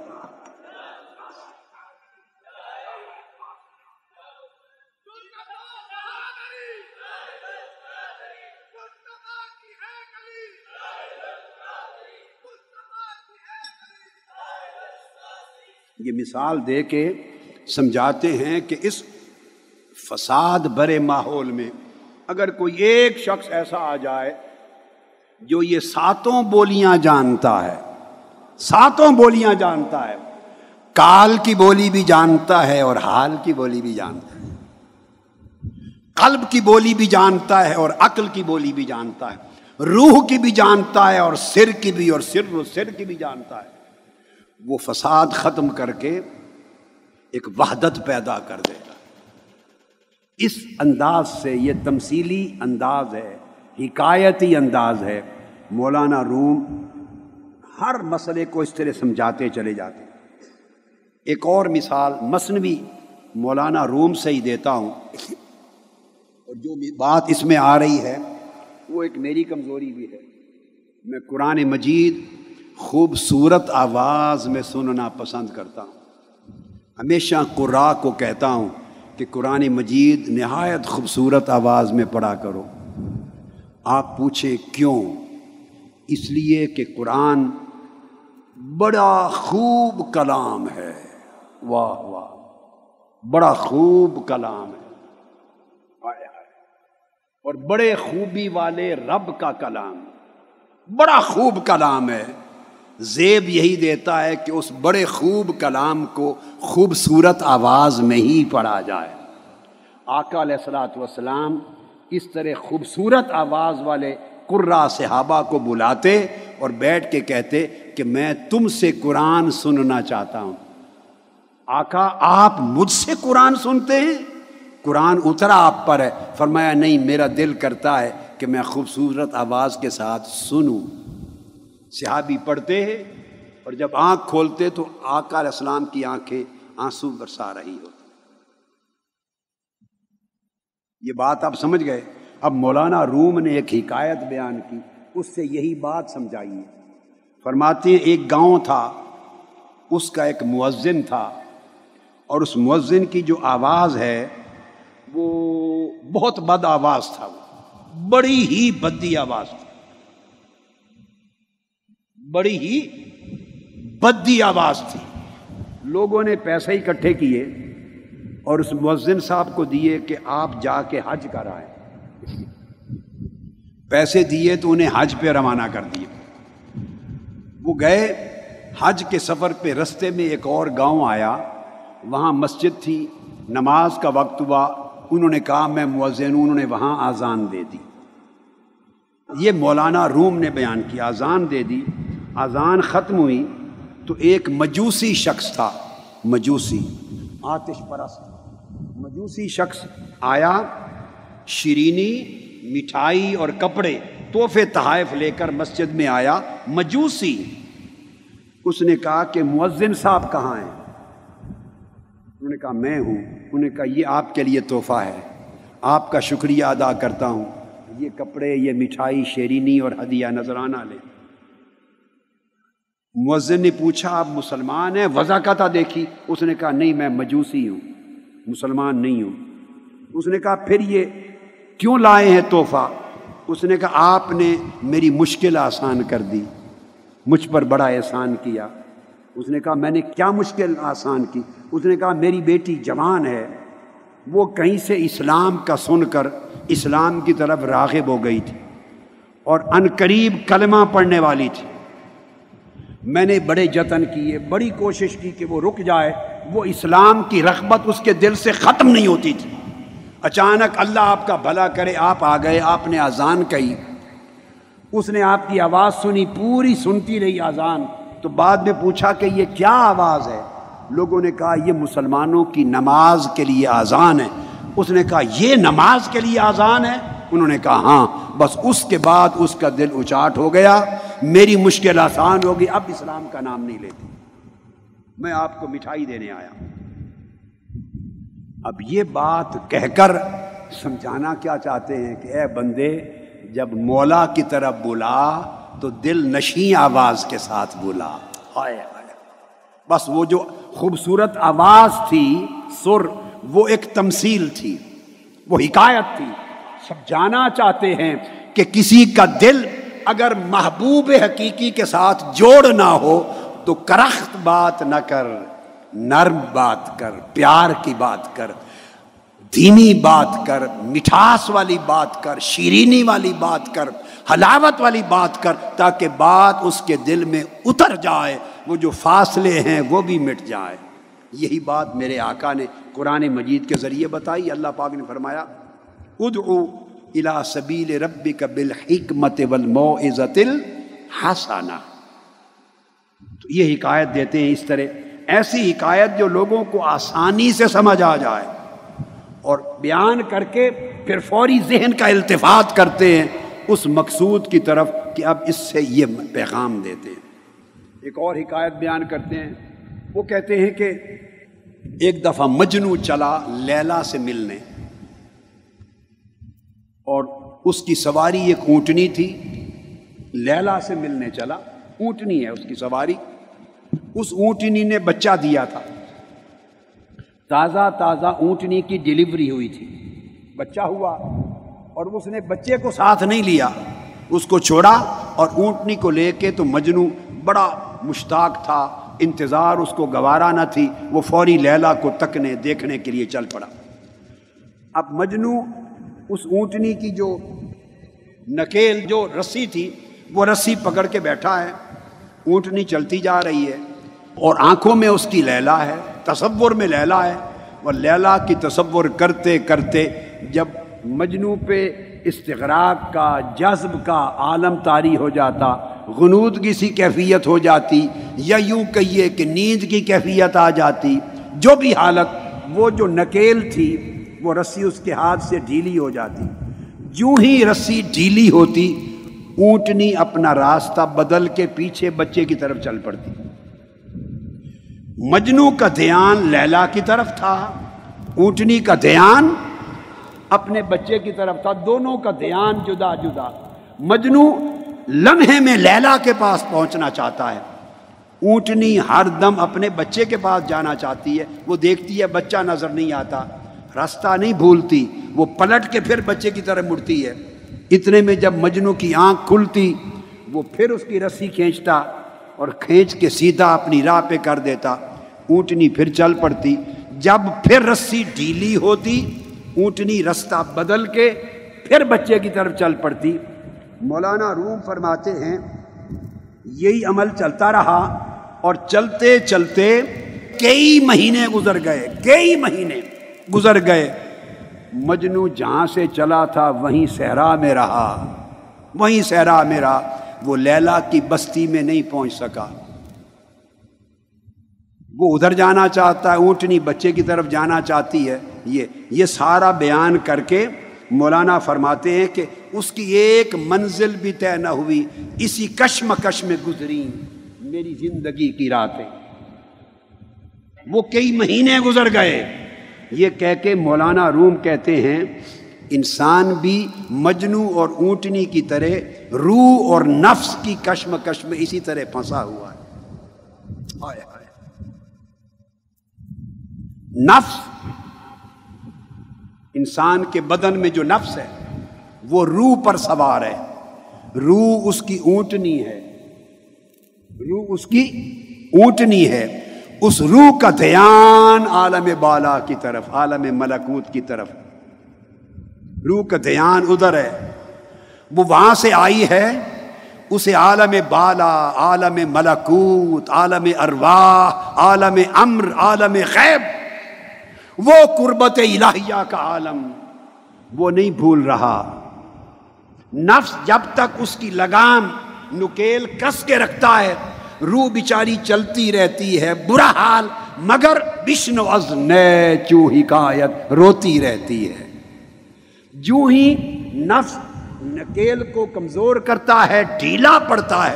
روح کی گرفت کمزور ہوتی ہے، نفس کی، بدن کی گرفت کمزور ہوتی ہے۔ روح پلٹ کر ملاکوتی دنیا کی طرف، وہ مولا کی قربت کی طرف چل پڑتی ہے۔ اور جب بعد میں پھر نفس ہوشیار ہوتا ہے اور دیکھتا ہے او ہو روح تو کھینچ کے مجھے اعتکاف کی طرف لے گئی۔ روح تو کھینچ کر مجھے اعتکاف کی بستی میں لے آئی۔ روح تو جگ رتوں میں لے آئی۔ روح مجھے روزوں پہ لے آئی۔ روح مجھے ان حلقات میں لے آئی۔ گھر چھوڑ کر خواتین کی اعتکاف گاہ میں لے آئی۔ جب نفس اپنی گرفت مضبوط کرتا ہے، روح کو موڑ کے پھر اس دنیا کی منزل کی طرف کر لیتا ہے۔ نفس کی توجہ اس لہلائے دنیا کی طرف ہے۔ نفس کی توجہ لہلائے دنیا کی طرف ہے۔ روح کی توجہ مولا قلب کی طرف ہے۔ اس کشمکش میں بندہ ایک منزل بھی طے نہیں کر سکتا، نفس اس کو ادھر کھینچتا ہے۔ روح اس کو ادھر کھینچتی ہے۔ اور بندہ اس عالم ناسوت اور عالم ملکوت، اس کی کشمکش کے اندر، نفس و روح کی کشمکش کے اندر پوری زندگی گواہ بیٹھتا ہے۔ ایک منزل بھی اس کی طے نہیں ہوتی۔ یہ مثال دے کے کہتے ہیں کہ پھر اے بندے، اس کا آسان حل یہ ہے بندے کہ تو ایک سمت اختیار کر اور اس میں غافل نہ ہو۔ ایک سمت اختیار کر اور اس میں غافل نہ ہو۔ اسی روح اور نفس کے کشم کش میں روح جو چیخ و پکار کرتی ہے، روح، اس کا ذکر مولانا روم نے اپنی مصنوی کی ابتدا میں کیا۔ وہیں سے مصنوی کو شروع کرتے ہیں۔ اسی وجہ سے وہ کہتے ہیں، بشنو وزن چوں ہی کا می کند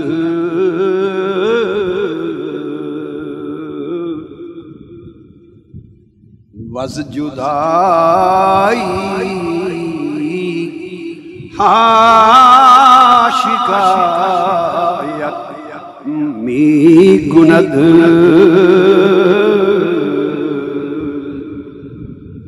یہی بات یہاں سے شروع کرتے ہیں۔ اس پر ہم نے کل رات کا درس ختم کیا تھا۔ آج میں نے وہ زمانہ بتایا آپ کو۔ اور زمانے کے ساتھ پھر اس زمانے کے درس کو سبق کو جوڑ رہا ہوں۔ اعتکاف میں بیٹھنے والے ہر نفس ہر جان۔ وہ میرا بھائی ہے، میری بہن ہے، میرا بیٹا ہے، میری بیٹی ہے۔ موتقف ہے موتقفہ ہے۔ اور شرق سے غرب تک دنیا میں سننے والا ہر شخص جو سن رہا ہے، اس کو پیغام یہ ہے کہ اس روح کی بانسری کی آواز سن۔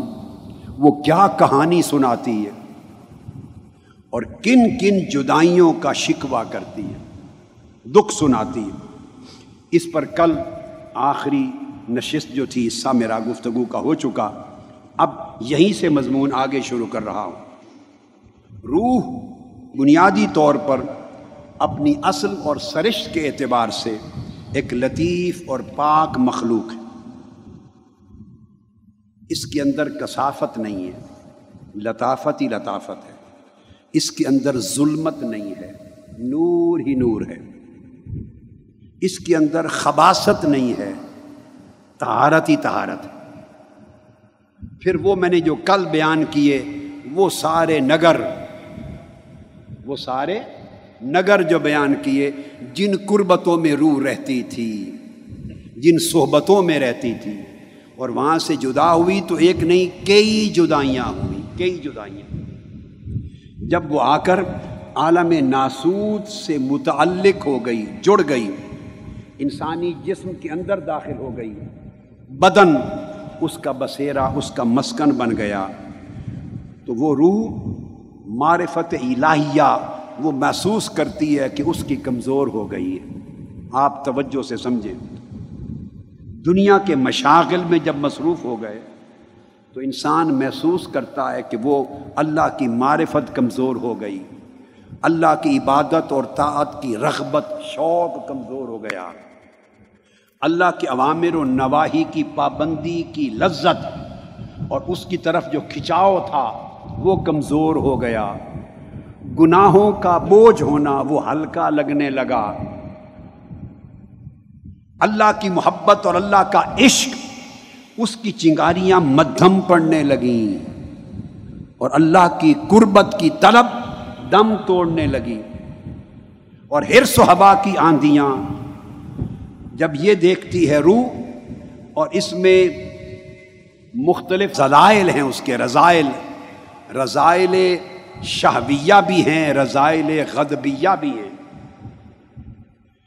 ہرس بھی ہے ہوا بھی ہے حوث بھی ہے لالچ بھی ہے اور پھر کبر بھی ہے تکبر بھی ہے حقد بھی ہے حسد بھی ہے عداوت بھی ہے دنیا پرستی بھی ہے غیبت بھی ہے چگلی بھی ہے جھوٹ بھی ہے دجل و فریب بھی ہے ہزار قسم کے عیب ہیں، زمائم ہیں، رضائل ہیں، بری خصلتیں اور کثافتیں ہیں، جن کے ساتھ پورا من آلودہ ہوا پڑا ہے بندے کا۔ اندر بھی دنیا دنیا کی حوث، دنیا کی طلب، دنیا کا حرص، باہر گرد و پیش میں بھی دنیا۔ اس میں روح گر گئی تو وہ دیکھتی ہے، میری خوبیاں، میری صفتیں میری اصل نورانی خصلتیں مغلوب ہو گئی ہیں، کمزور ہو گئی ہیں یا میں ان سے محروم ہو رہی ہوں۔ تو روح کبھی کبھی تڑپتی ہے۔ اب جو آج بات سمجھانا چاہتا ہوں، آج وہ تڑپتی کیوں ہے؟ جس کو کہا، بشن ازن سنو، روح کا رونا، روح کا شکوا روح کی کہانی روح کی درد بری داستان، روح کا غم، بڑا قصہ، سنو۔ یہ کب روح بولتی ہے؟ تبھی بولے گی جب روح کے اندر یہ احساس پیدا ہوگا۔ جب روح کے اندر یہ احساس پیدا ہوگا، کیا احساس کہ میں لٹ گئی، میرا نقصان ہو گیا۔ اس کو کہتے ہیں اسے اپنے نقصان اور ہرمان کا احساس پیدا ہوگا۔ کہ میرا خسارہ ہو گیا، میں لٹ گئی، وہ صحبتیں میری چھٹ گئی محروب ہو گئی، میں ذلت میں آ گئی۔ یہ روح تب روئے گی جب اسے اس کا احساس ہوگا۔ اور احساس کب ہوگا؟ جب روح کو اس پر تنبو نصیب ہوگی، روح بیدار ہوگی۔ اگر روح ہی نفس کے غلبے کے باعث سو گئی غفلت کی نیند سو گئی۔ ہماری روحیں غفلت کی نیند میں نفس کے غلبے کے تحت سو گئی۔ تو چار صورتیں ہیں، چار، جن سے سوئی ہوئی روح بیدار ہو سکتی ہے۔ بیداری کی چار صورتیں ہیں، وہ سن لیں۔ ایک صورت تو بیداری کی یہ ہے کہ اللہ کے فضل و کرم سے اللہ کے انعام کے طور پر اچانک کسی واقعہ کی صورت میں کوئی واقعہ پیش آئے زندگی میں، کوئی حادثہ پیش آئے، اللہ کے کرم اور انعام کا کوئی واقعہ پیش آئے، کسی مصیبت سے بندہ بچ نکلے، کوئی ایسا واقعہ کہ جس کے نتیجے میں از خود انعامن جذبہ خیبی بیدار ہو جائے۔ یک لخ بندے کی لو مولا کی طرف لگ جائے۔ یہ حادثاتی بیداری ہے۔ کچھ لوگوں کو زندگی میں یہ حادثاتی بیداری بھی نصیب ہو جاتی۔ اچانک کسی کا جمع بیٹا فوت ہو گیا۔ کسی کا خسارہ ہو گیا۔ کسی پر اللہ کا کوئی انعام ہو گیا۔ ایسا واقعہ ہوا کہ اس واقعے نے بندے کو جھنجھوڑ دیا۔ جھنجھوڑا تو وہ یک لخت وہ جو خابیدہ جذبہ تھا۔ وہ اچانک بیدار ہو گیا۔ جذبہ غیبی بیدار ہو گیا اور اس نے بندے کی توجہ اللہ کی طرف یا آخرت کی طرف لگا دی، اس کے حالات بدل گئے۔ یہ ایک اتفاقی صورت ہو سکتی۔ یہ اتفاق ہے، ہو یا نہ ہو، اس کا انتظار نہیں کر سکتے۔ اس کا انتظار، یہ اتفاق ہے، کسی کی ساری زندگی میں نہ ہو۔ کسی کی زندگی میں ہو جائے۔ دوسری صورت جو قابل اعتبار، وہ کامل کی صحبت و تربیت۔ کامل کی صحبت و تربیت۔ اور کامل جس کا تذکرہ آتا رہے گا ان مصنوعی کے دروس میں، کامل کی صحبت و تربیت وہ چاہیے۔ وہ علامہ اقبال کا بھی شعر ہے ہے وہی تیرے زمانے کا امام برحق۔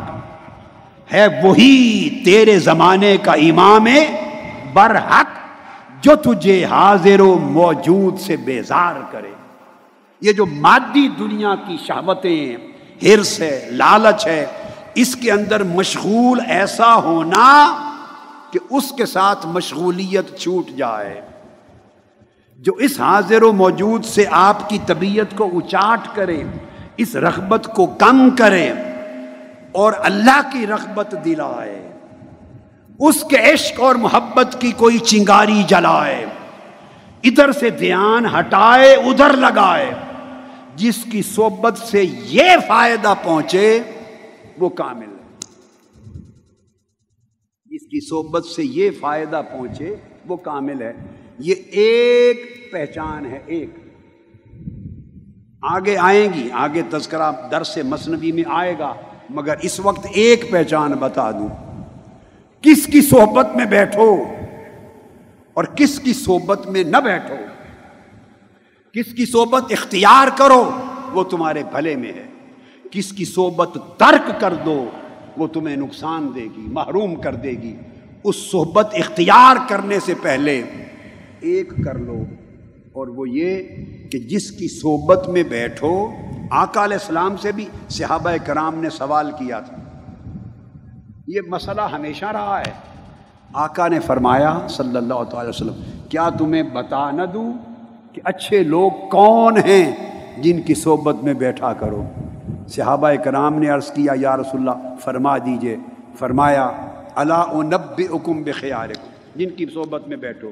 فرمایا اظہار ذکر اللہ، ان کی مجلس میں بیٹھو، جن کو دیکھو تو رب یاد آ جائے۔ جن کے چہرے کو تکو تو رب یاد آ جائے۔ ایک بات آقا نے فرمائی، دوسری بات آقا علیہ السلام نے فرمائی کہ ان کی مجلس میں بیٹھو، ان کا کلام سنو، ان کا کلام سنو تو تمہاری دانائی میں اضافہ ہو۔ تمہارے علم و حکمت میں اضافہ ہو۔ تیسری چیز آقا علیہ السلام نے فرمائی کہ پھر ان کے عمل دیکھو تو آخرت کی قربت نصیب آخرت کے قریب جاؤ۔ ان کا کلام، گفتگو سنو تو تمہیں حکمت ملے۔ ان کا چہرہ دیکھو تو اللہ کی رویت ملے۔ ان کا عمل دیکھو تو تمہیں آخرت ملے۔ آقا علیہ السلام نے ایک پہچان عطا کی۔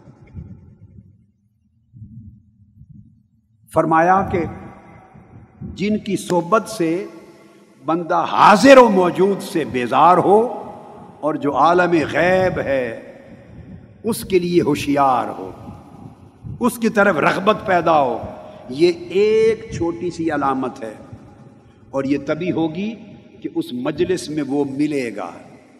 یہ جو سال کے بعد آپ اعتکاف میں آتے ہیں تو یہ عرش تو نہیں ہے۔ عرش تو نہیں ہے۔ سن لو، فرش ہے۔ مگر کوشش ہوتی ہے کہ فرش پر ایک عرش نما بستی بسائی جائے۔ فرش پر عرش نما بستی بسائی جائے۔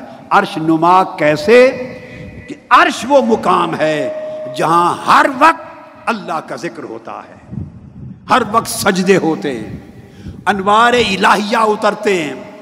اللہ رب العزت نے بندے کا مرد مومن کا دل بھی عرش بنایا ہے۔ اگر بندے کے دل میں مولا بس جائے، تو ہر مومن کا دل عرش بن جائے۔ جس بستی میں ہزار ہا لوگ صبح و شام اللہ اللہ کریں ہزار ہا لوگ حق کے ساتھ مشغول رہے، آخرت کو یاد کریں۔ اس کے عشق اور محبت کی بات ہو اور شراب عشق الہی پلائے جائیں اور شغل دنیا بھول کر آئیں۔ ہر جگہ نصیحت کی بات ہو، آخرت کی بات ہو تہارت کی بات ہو، زہد کی بات ہو، ورا کی بات ہو تقوا کی بات ہو۔ کیا خبر؟ اس کا تقوا اس کو قبول ہو جائے یا اس کا تقوا قبول ہو جائے؟ کیا خبر؟ اس کی ضرب اللہ کی اوپر چلی جائے، اس کی ضرب اللہ کی عرش تک پہنچ جائے۔ کیا خبر اس کی آہوزاری اس کو قبول ہو جائے؟ کیا خبر اس کی آہوزاری قبول ہو جائے؟ جہاں ہزار افراد گریا و زاری کی بستی بسا کے بیٹھے ہوں ہزار ہا مرد اور عورتیں اللہ کی بارگاہ میں پکار کی بستی بسا کے بیٹھے ہوں، عبادت و تات کی بستی بسا کے بیٹھے ہوں، اور رات بیٹھے تو سارا تذکرہ اس کے عشق کا ہو۔ رات بھر تذکرہ اس کے حسن کا ہو۔ ہائے ہائے ہائے رات بھر تذکرہ اس کے جمال کا ہو۔ رات بھر تذکرہ اس عالم کا ہو۔ تو یہ دس دن اس کو اگر اس طرح گزارے تو فرش پر عرش نما بستی ہے۔ یہ اعتکاف آقا علیہ السلام نے اس لیے تجویز کیا۔ خود بھی بیٹھتے۔ صحابہ کو بھی ترغیب دیتے کہ اعتکاف ایک عجیب بستی ہے، فرش پر عرش کی بستی ہوتی۔ جس میں کوئی شغل دنیا نہیں ہوتا، کوئی ذکر دنیا نہیں ہوتا۔ دوسری بات، ایسے کامل کی صحبت، اس سے تعلق، اس کی تربیت، اس کو سننا، اس کو سمجھنا، اس کو دیکھنا، اس کی باتوں سے فیض لینا، اس کی مجلس میں بیٹھنا۔ تو بعض اوقات اس وجہ سے وہ اچانک جھٹکا لگتا ہے یا گریجولی بیداری آتی ہے۔ رفتہ رفتہ نیند چلی جاتی ہے، بیداری آتی ہے۔ مگر یہ بھی یاد رکھ لیں، جب رات چھاتی ہے تو یکا یک صبح نہیں آتی۔ کئی لوگ بڑے کم ظرف، بے صبر کم حوصلہ ہوتے ہیں۔ رات دیر تک رہتی ہے، صبح ہونے میں بڑی کروٹیں لیتی ہے۔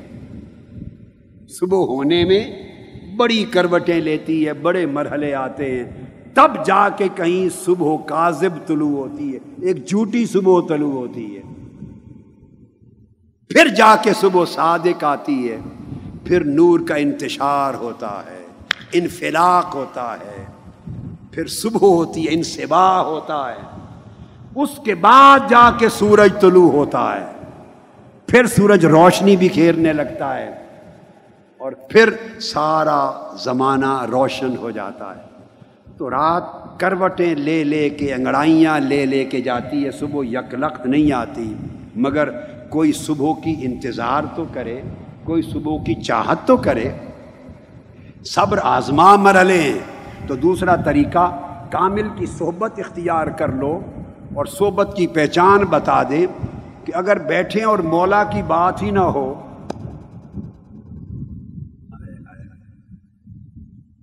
بیٹھے تو مولا کی بات ہی نہ ہو، تو پھر تو دنیا کی صحبت سے بھی بدتر ہوئی۔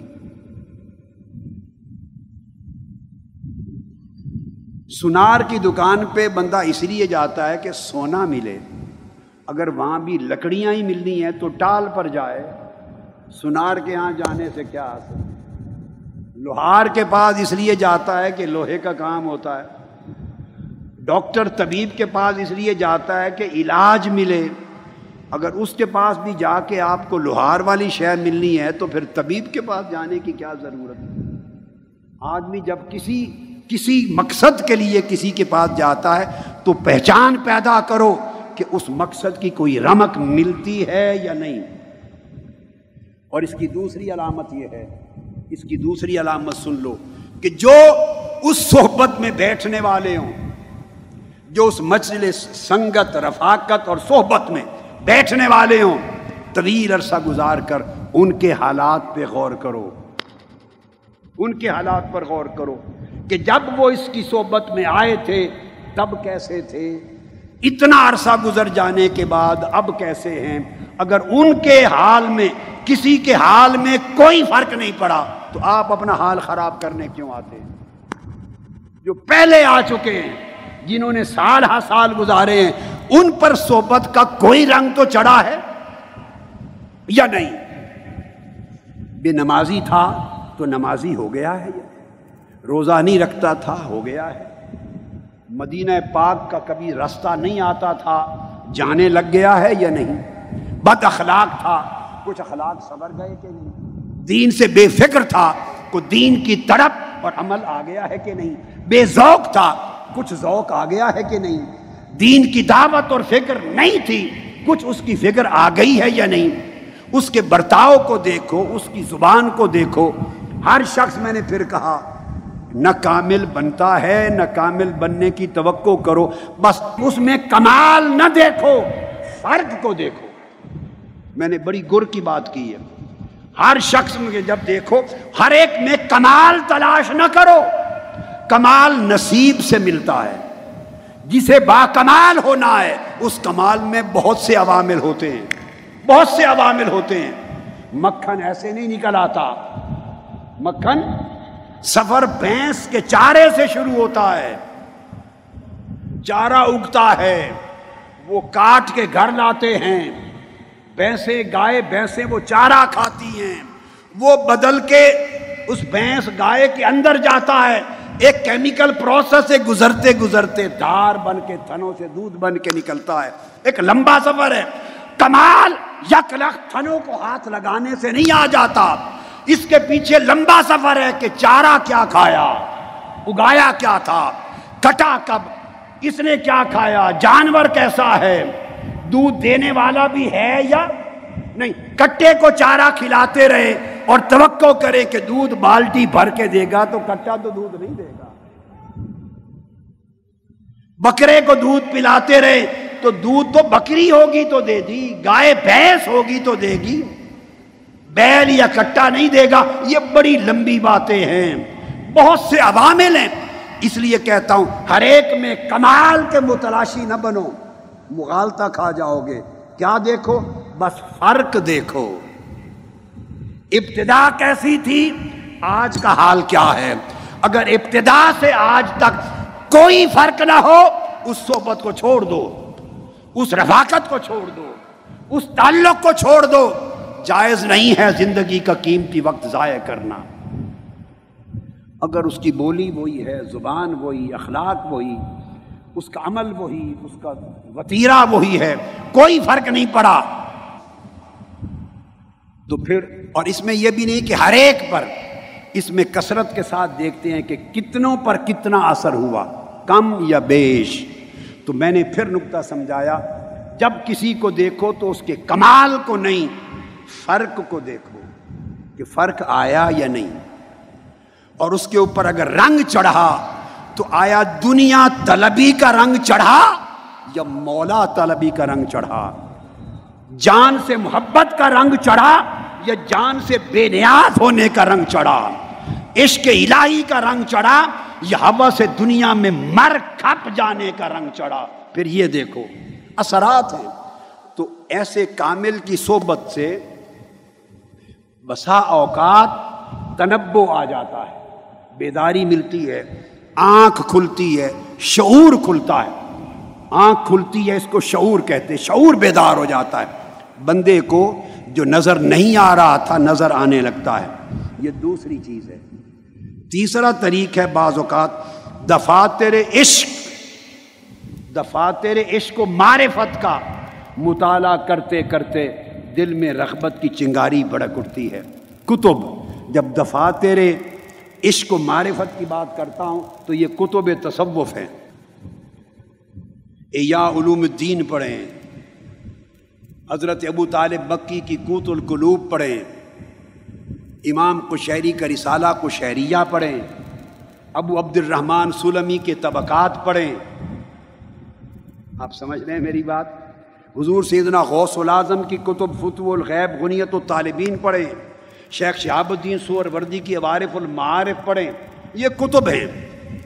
مولانا روم کی مصنوی ہے۔ اس طرح ایک بہت بڑا ذخیرہ ہے۔ اس ذخیرے کو دفاتر عشق کہتے ہیں۔ یہ وہ دفاتر ہیں، وہ کتب ہیں۔ ان کے خزانے میں سب عشق کی داستانیں لکھی ہیں۔ عشق کے قصے لکھے ہیں۔ عشق کے طور طریقے لکھے ہیں۔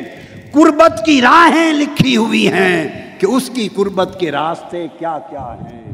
اس کے قریب ہونے کے طریقے کیا کیا ہیں؟ اسے منانے کے ڈنگ کیا کیا ہیں؟ اس کو پا لینے کے انگ کیا کیا ہیں؟ یہ کتابیں جو اس مضمون سے پری پڑی ہیں۔ کشف المحجوب، حضور داتا گنج بخش کی۔ یہ کل کتب ہیں۔ ان کو پڑھیں۔ حضور بابا فرید الدین گنج شکر کی اسرار الاولیاء ہے۔ حضور خواجہ غریب نواز، معین الدین چشتی اجمیری رضی اللہ تعالیٰ عنہ اور محبوب الہی خواجہ نظام الدین اولیاء، ان کے تذکرے، اولیاء اللہ کے تذکرے پڑھیں، ان کی تعلیفات پڑھیں۔ یہ ہیں دفاتر عشق و معرفت۔ ان کے شب و روز پڑھیں۔ میں آپ کو اپنی ذاتی زندگی کی ایک بات بتاتا ہوں۔ میری چھوٹی سی عمر تھی۔ بچہ تھا، بالکل چھوٹی عمر میں۔ میں آپ کو بتا نہیں سکتا کہ اس وقت ابھی عربی نہیں پڑھ سکتا تھا۔ درس نظامی ابھی پورا نہیں پڑھا تھا۔ اس کے کئی سال باقی تھے، چھوٹی عمر میں۔ اردو میں تصوف کی کتب کے جو ترجمے دستیاب تھے، کوئی کتاب عاشقوں کی لکھی مل جائے، میں چھوڑتا نہیں تھا، بچپن میں پڑھتا تھا۔ جس طرح بندہ جان کے ساتھ جڑا رہتا ہے، میں کتب تصوف کے ساتھ جڑا رہتا تھا۔ اب کیا کیا نام کسی کا بتانا ہے؟ مکتبہ قادریہ کا بھی دیکھیں، جو میرے ابا جی قبلہ رحمۃ اللہ تعالیٰ علیہ کا مکتبہ، جو میرا، جو مجھے ملا، جو اب اب جو فرید ملت ریسرچ انسٹیٹیوٹ کی لائبریری کا ایک حصہ ہے، جو کتابیں وقف کر دیں، میرے بچپن کے ہاتھ سے لکھی ہوئی جو میرے خط ہیں، آپ کو نوٹس ملیں گے، تصوف کی کتب کے صفحات بھرے پڑے ہیں۔ وہ خط بتائے گا کہ کس عمر کا خط ہے۔ اور کیا تھا؟ میں جو بات بتانا تلاش کیا کرتا تھا۔ میں کشف و کرامات تلاش نہیں کرتا تھا ان کتابوں سے۔ کشف و کرامات تلاش نہیں کرتا تھا۔ ان کے شب و روز کے حالات تلاش کرتا تھا۔ ان کے دن کیسے گزرتے، ان کی راتیں کیسی گزرتی ہائے ہائے۔ ان کے عشق الہی کا عالم کیا ہوتا؟ ان کے اندر عشق کی آگ کیسے سلگتی، کیسے بھڑکتی؟ وہ تڑپتے کیسے؟ میں ان کے اندر عشق کی داستانیں تلاش کرتا تھا۔ یہ میں آپ کو دس، گیارہ، بارہ، تیرہ، چودہ، پندرہ سال کی عمر کا زمانہ بتا رہا ہوں۔ پھر جو اس زمانے میں لوگ ہمارے محلے میں، جنگ میں نبے سال، اسی سال، سو سال کی عمر کے لگ بھگ جو نمازی لوگ ہوتے تھے پرانے، جنہوں نے ایک صدی پہلے کا دور دیکھا تھا، اور سو سال، ستر سال، اسی سال قبل اولیاء صلحہ صوفیاء ان کو دیکھا تھا۔ میں نماز مغرب کے بعد، اوابین کے بعد، فجر اور اشراق کے بعد ان کے ساتھ بیٹھ کر ان سے پوچھتا تھا کس کس اللہ والے سے آپ ملے ہیں؟ ان کے رات دن کے حالات بتائیں۔ مجھے ایک ہی فکر رہتی تھی، اللہ والوں کے رات دن کیسے بسر ہوتے تھے؟ تاکہ رات دن ان کے رات دنوں کے رنگ میں بدل جائیں۔ یہ ہے دفاتر عشق و معرفت کا قصہ۔ ان کتب کو پڑھیں۔ ہاں ایک علم کال ہے۔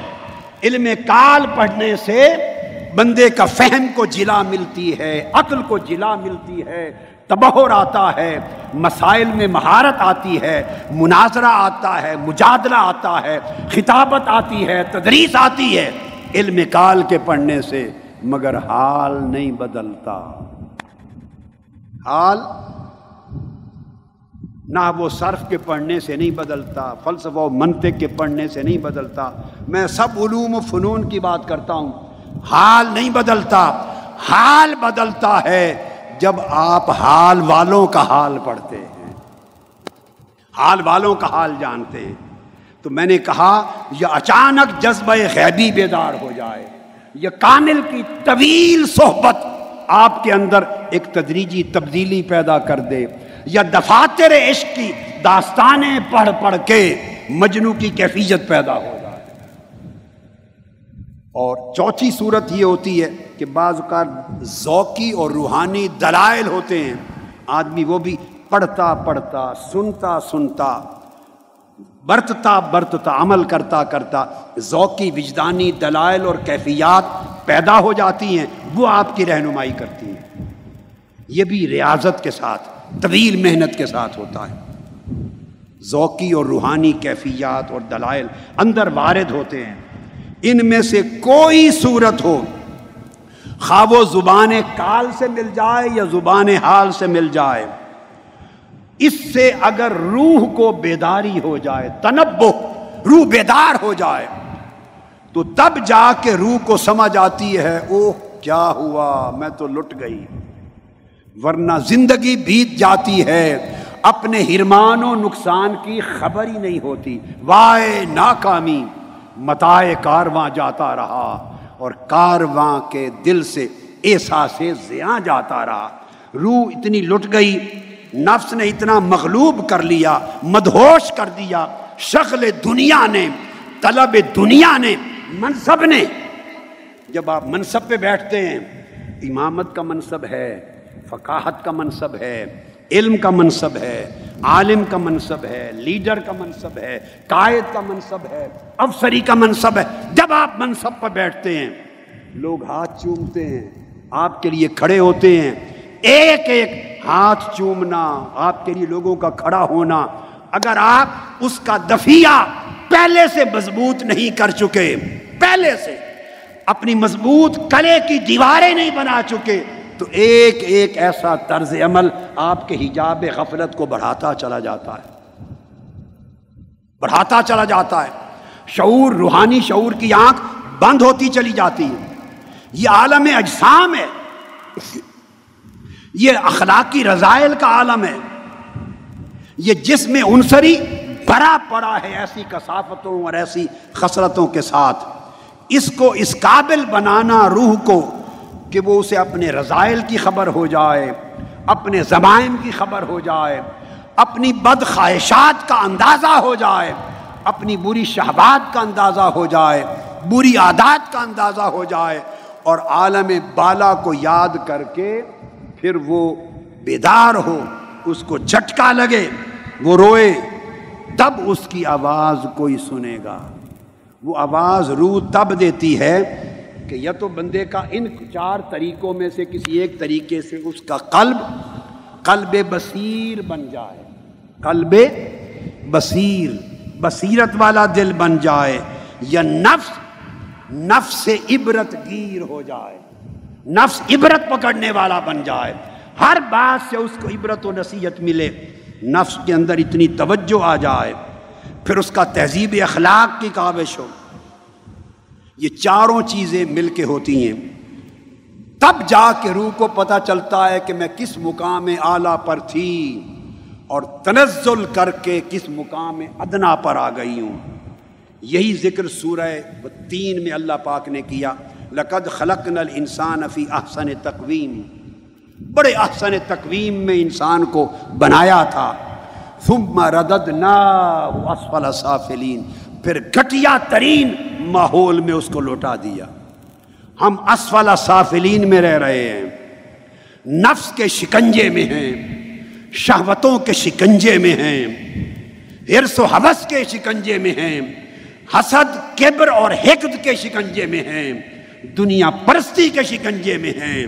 یاد رکھ لو، میرا امامہ، میرا جبہ، میری اور آپ کی وضاقتہ ہماری اور آپ کی شکل و صورت دینی لباس، یہ سارے طور طریقے منصب عہدے یہ حجاب غفلت میں سے ایک حجاب بھی اٹھا نہیں سکتے، بڑھا سکتے ہیں۔ من کی دنیا بدلنے کے لیے نہ ہاتھ میں پکڑی ہوئی تسبیح کام آتی ہے، نہ جبے کبے کام آتے ہیں، نہ وضاقتہ نہ کام آتی ہے، نہ نصب اور حسب کام آتا ہے۔ من کی دنیا بدلنے کے لیے یہ مجاہدہ چاہیے جس سے روح خواب غفلت سے بیدار ہو اور نفس کا غلبہ ختم ہو تاکہ روح کی آواز سنائی دے، بشن از نئے چوں حکایت می کند۔ اور یہ کیسے؟ الزین آمن عامل الصالحات فلاحم اجرن غیر یہ وہ، اب میں کبھی سوچتا ہوں، یہ میں اپنی بات کہہ رہا ہوں۔ ایک تفریح ہے، لگا رہا ہوں۔ یہ جو عالم بیان کیے، یہ تو عالم ناسوت ہے، مادی دنیا شہادت عالم اجسام۔ مگر روح جو تڑپتی ہے، وہ عالم ملاکوت کے لیے۔ اس کے اوپر اسماع و صفات الہیہ کے انوار کا عالم، وہ عالم جبروت ہے۔ اس کے اوپر ذات الہیہ کے انوار کا عالم، وہ عالم لاہوت ہے۔ مجھے خیال آتا ہے۔ میں ایک ذوقی بات کہہ رہا ہوں۔ عالم ملکوت کے لیے۔ عالم ملکوت کے لیے۔ تڑپتی اور بے چین ہوتی ہوگی زاہدوں کی روح۔ جو عابد اور زاہد لوگ ہیں، عابد اور زاہد لوگ ہیں، ان کی روح عالم ملکوت کے لیے تڑپتی ہوگی۔ ہائے ہائے اس سے اوپر ایک عالم جبروت ہے، جہاں اس محبوب حقیقی کے اسماع و صفات کی تجلیات ہیں۔ تو عالم جبروت کے لیے عارفوں کی روح تڑپتی ہوگی۔ عارفوں کی روح، وہ اسے عالم جبروت کی یاد آتی ہوگی۔ اس سے اوپر ایک عالم لاہوت ہے، جہاں اس کی ذات کے جلوے ہیں۔ اس کے لیے مجھے لگتا ہے کہ صرف عاشقوں کی روح تڑپتی ہوگی۔ ہائے ہائے ہائے اس کے لیے عاشقوں کی روح تڑپتی ہوگی۔ عاشق لوگ وہ ہیں جنہیں نہ جنتوں سے غرض ہے، نہ حور و قصور سے غرض ہے، نہ الحور العین سے غرض ہے، نہ خلمان سے غرض ہے، نہ انہار جنت سے غرض ہے، نہ اجور آخرت سے غرض ہے، نہ درجات و مراتب سے غرض ہے۔ عاشق لوگ وہ ہیں جو کہتے ہیں، وس دے ہا سے تے وس دے نا سے تیری جوک دے آسے پاسے۔ وہ عاشق کہتے ہیں، مولا، کبھی تیرے قرب کی بستی میں بستے تھے۔ وس دے ہا سے تیرے قرب میں بستے تھے۔ تے وس دے نا سے تجھ سے بچھڑتے نہ تھے۔ تیری جوک دے آسے پاسے، ہر وقت ہمارے پھیرے تیرے عالم لاہوت میں رہتے تھے اور تڑپتے تھے کان، دل کے کان کہ صدا سنائی دے، جب تو نے میٹھی میٹھی آواز میں کہا تھا الست بے رب کیا میں تمہارا رب نہیں ہوں؟ تو روحوں نے جواب دیا تھا کالو بلا، سونے کیوں نہیں؟ ہائے ہائے، وہ روحوں کے کان ترستے ہیں، پھر سے الست بے رب کی میٹھی آواز سننے کو؟ تو عاشقوں کی روح لاہوت کو ترستی ہوگی، عارفوں کی روح جبروت کو ترستی ہوگی، زاہدوں کی روح ملکوت کو ترستی ہوگی۔ الغرض روح سے جو بھی نغمہ ہجر و فراق اور جو بھی دکھ درد کی آواز نکلے، مولانا روم کہتے ہیں، اس کی آواز کو سنو، کہتی کیا ہے؟ کہ جو کہتی کیا ہے، اس کو کہتے ہیں یقضا بیدار ہونا۔ اور لوگوں، بات آگے چل ہی نہیں سکتی جب تک بیداری نہ ہو۔ ہم تو حالت نیند میں ہیں۔ ہم تو حالت خواب میں ہیں۔ یہ دس دن آپ کو غفلت کی نیند سے بیدار کرنے کی یہ کوشش ہے۔ ایک کوشش ہے۔ کہ غفلت کی نیند سے سن سن کے ہر رات جھٹکے لگے۔ اور شاید دس راتوں کی محنت سے یکا یک آنکھ کھل جائے۔ ہوتا کیا ہے؟ جب آپ نیند میں ہوتے ہیں تو خواب دیکھتے ہیں اور خواب میں نئی دنیا ہوتی ہے۔ آپ سمجھ رہے ہوتے ہیں کہ وہ سب کچھ سچ ہے۔ اسی طرح دنیا میں ہم حالت نیند میں ہیں۔ اور جو کچھ ہو رہا جس کے لیے ہم مارے مارے پھر رہے ہیں، تباہ ہو رہے ہیں، ہلاک ہو رہے ہیں۔ سمجھ رہے ہیں کہ یہ سب کچھ سچ ہے۔ دس دن کی اس بستی اعتکاف کی کوشش یہ ہے کہ کوشش کرتے کرتے شاید ایک جھٹکا لگے اور یقضا آ جائے، بیداری آ جائے۔ اور جب بندہ نیند سے بیدار ہوتا ہے، اچانک بیدار ہوتا ہے، تو اس کو خبر ہوتی ہے او ہو میں تو بستر پہ سویا تھا۔ یہ نیند تھی اصل دنیا تو یہ ہے۔ اس بیداری کی کوشش۔ یہ حال تو عام صالحین کی روحوں کا حال ہے۔ میں نے کہا نا صالحین کا یعنی زاہدوں کی روح، عارفوں کی روح اور عاشقوں کی روح، یہ ان صالحین کی، نیک لوگوں کی، اولیاء اللہ والوں کی روحوں کا حال ہے۔ حالانکہ انبیاء اور مرسلین ان کی روحوں کا تنزل نہیں ہوتا درجے میں۔ وہ ملوث نہیں ہوتی دنیا کے مشاغل اور حالات میں۔ ان کی روحوں کا تعلق ملکوت سے جبرود سے، لاہود سے اور ذات حق سے قائم اور دائم رہتا ہے۔ مگر اس کے باوجود وہ جو ظاہری ماحول میں وہ خود کو بچھڑا ہوا پاتے ہیں۔ جب اپنے فریضہ رسالت ختم کر لیتے ہیں تو طلبگار ہوتے ہیں مولا۔ جو ڈیوٹی تو نے لگائی تھی پوری ہو گئی، اب اپنے پاس بلا لے۔ حدیث پاک میں آتا ہے کہ آقا علیہ السلام نے فرمایا، ممبر پہ بیٹھے ابو سعید خدری رضی اللہ تعالیٰ عنہ راوی ہیں کہ آقا علیہ السلام نے فرمایا، ایک شخص کو اللہ نے اختیار دیا۔ ممبر پہ بیٹھے۔ فجالا سا الممبر صلی اللہ تعالیٰ علیہ وآلہ وسلم، فقال، ان ابدن خیرہ اللہ تعالی بین ان یعطیہ من زہرت الدنیا ما شاء و بین ما عندہ فاختار ما عندہ۔ آقا علیہ السلام نے ممبر پہ فرمایا، لوگو، ایک بندہ ہے، اس کو اللہ نے اختیار دیا، پیغام بھیجا، میرے پیارے بندے، تجھے اختیار ہے۔ جو کچھ اس دنیا میں ہے، آپ چاہے تو اسی کو انجوائے کریں جو چاہتے ہیں آپ کو مل جائے۔ اور اگر چاہیں تو جو میرے پاس اوپر رکھا ہے انتظار میں، اس کے لیے آ جائیں۔ تو اس بندے نے جو مولا کے پاس تھا، اس کو اختیار کر لیا۔ صحابہ کرام بعد میں رو پڑے۔ وہ سمجھ گئے کہ آقا علیہ السلام کا واپسی کے سفر کا وقت آ گیا ہے۔ نبی کی روح، کسی نبی کی روح ان احوال میں ملوث نہیں ہوتی جو عام انسانوں کی ہوتی ہے۔ وہ زمین پہ رہ کے، فرش پہ رہ کے بھی عرش کے حال میں ہوتے ہیں۔ مگر پھر بھی جب انہیں وقت ملتا ہے تو وہ اس اصل وطن کی طرف لوٹ کے جانا چاہتے ہیں۔ اصل وطن کی طرف لوٹ کے جانا چاہتے ہیں۔ اس وجہ سے بہت سے اولیاء نے یہ بات کہی اور تصوف کی اور معرفت کی جتنی کتابیں ہیں وہ آغاز بھی اسی بیداری کے مضمون سے کرتی ہیں۔ منازل السائرین میں شیخ الاسلام عبداللہ الحربی، انہوں نے بھی یہیں سے شروع کیا۔ تنبو سے۔ یہ جو لفظ ہے جو مولانا روم کہتے ہیں بشنو از سنو، بانسری کیا کہتی ہے؟ کیا حکایت بیان کرتی ہے؟ اپنی کن کن جدائیوں کا شکوہ کرتی ہے۔ سنو، یہ جو لفظ ہے، سنو۔ یہ جو پہلا لفظ ہے، یہ تصوف اور سلوک اور معرفت کی کتب کا پہلا باب ہے۔ پہلا باب۔ مولانا روم کا پہلا لفظ بشنو، یہ تصوف و معرفت کے سفر کا پہلا قدم۔ اس کو کہتے ہیں تنبو اس کو تنبیہ بھی کہتے ہیں۔ اس کو انتباہ بھی کہتے ہیں۔ اسے یقضا بھی کہتے ہیں یقضا اس کو تیکز بھی کہتے ہیں۔ اس کو عام زبان میں بیداری کہتے ہیں۔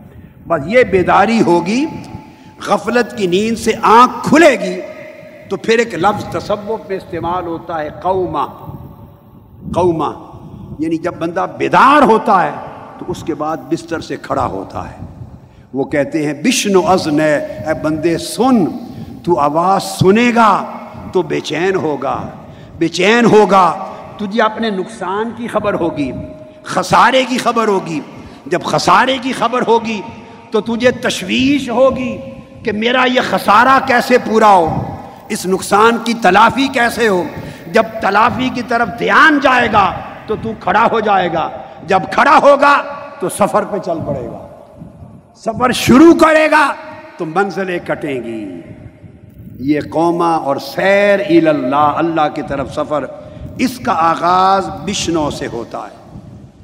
یہ سفر اگر ہو جائے، یہ سفر تو شروع ہو جائے بیداری سے، روح کی آواز کو سننے کی توفیق نصیب ہو جائے، تو پھر بندہ آگے منزلیں طے کرتا ہے۔ اس بیداری کے نتیجے میں بندہ اپنے نقصان کو پہچانتا ہے، مطالعہ کرتا ہے۔ کہ میں نے کیا کیا خطا کی ہے۔ اپنا حساب و کتاب کرتا ہے، اپنے نقصان، خسارے کا جائزہ لیتا ہے۔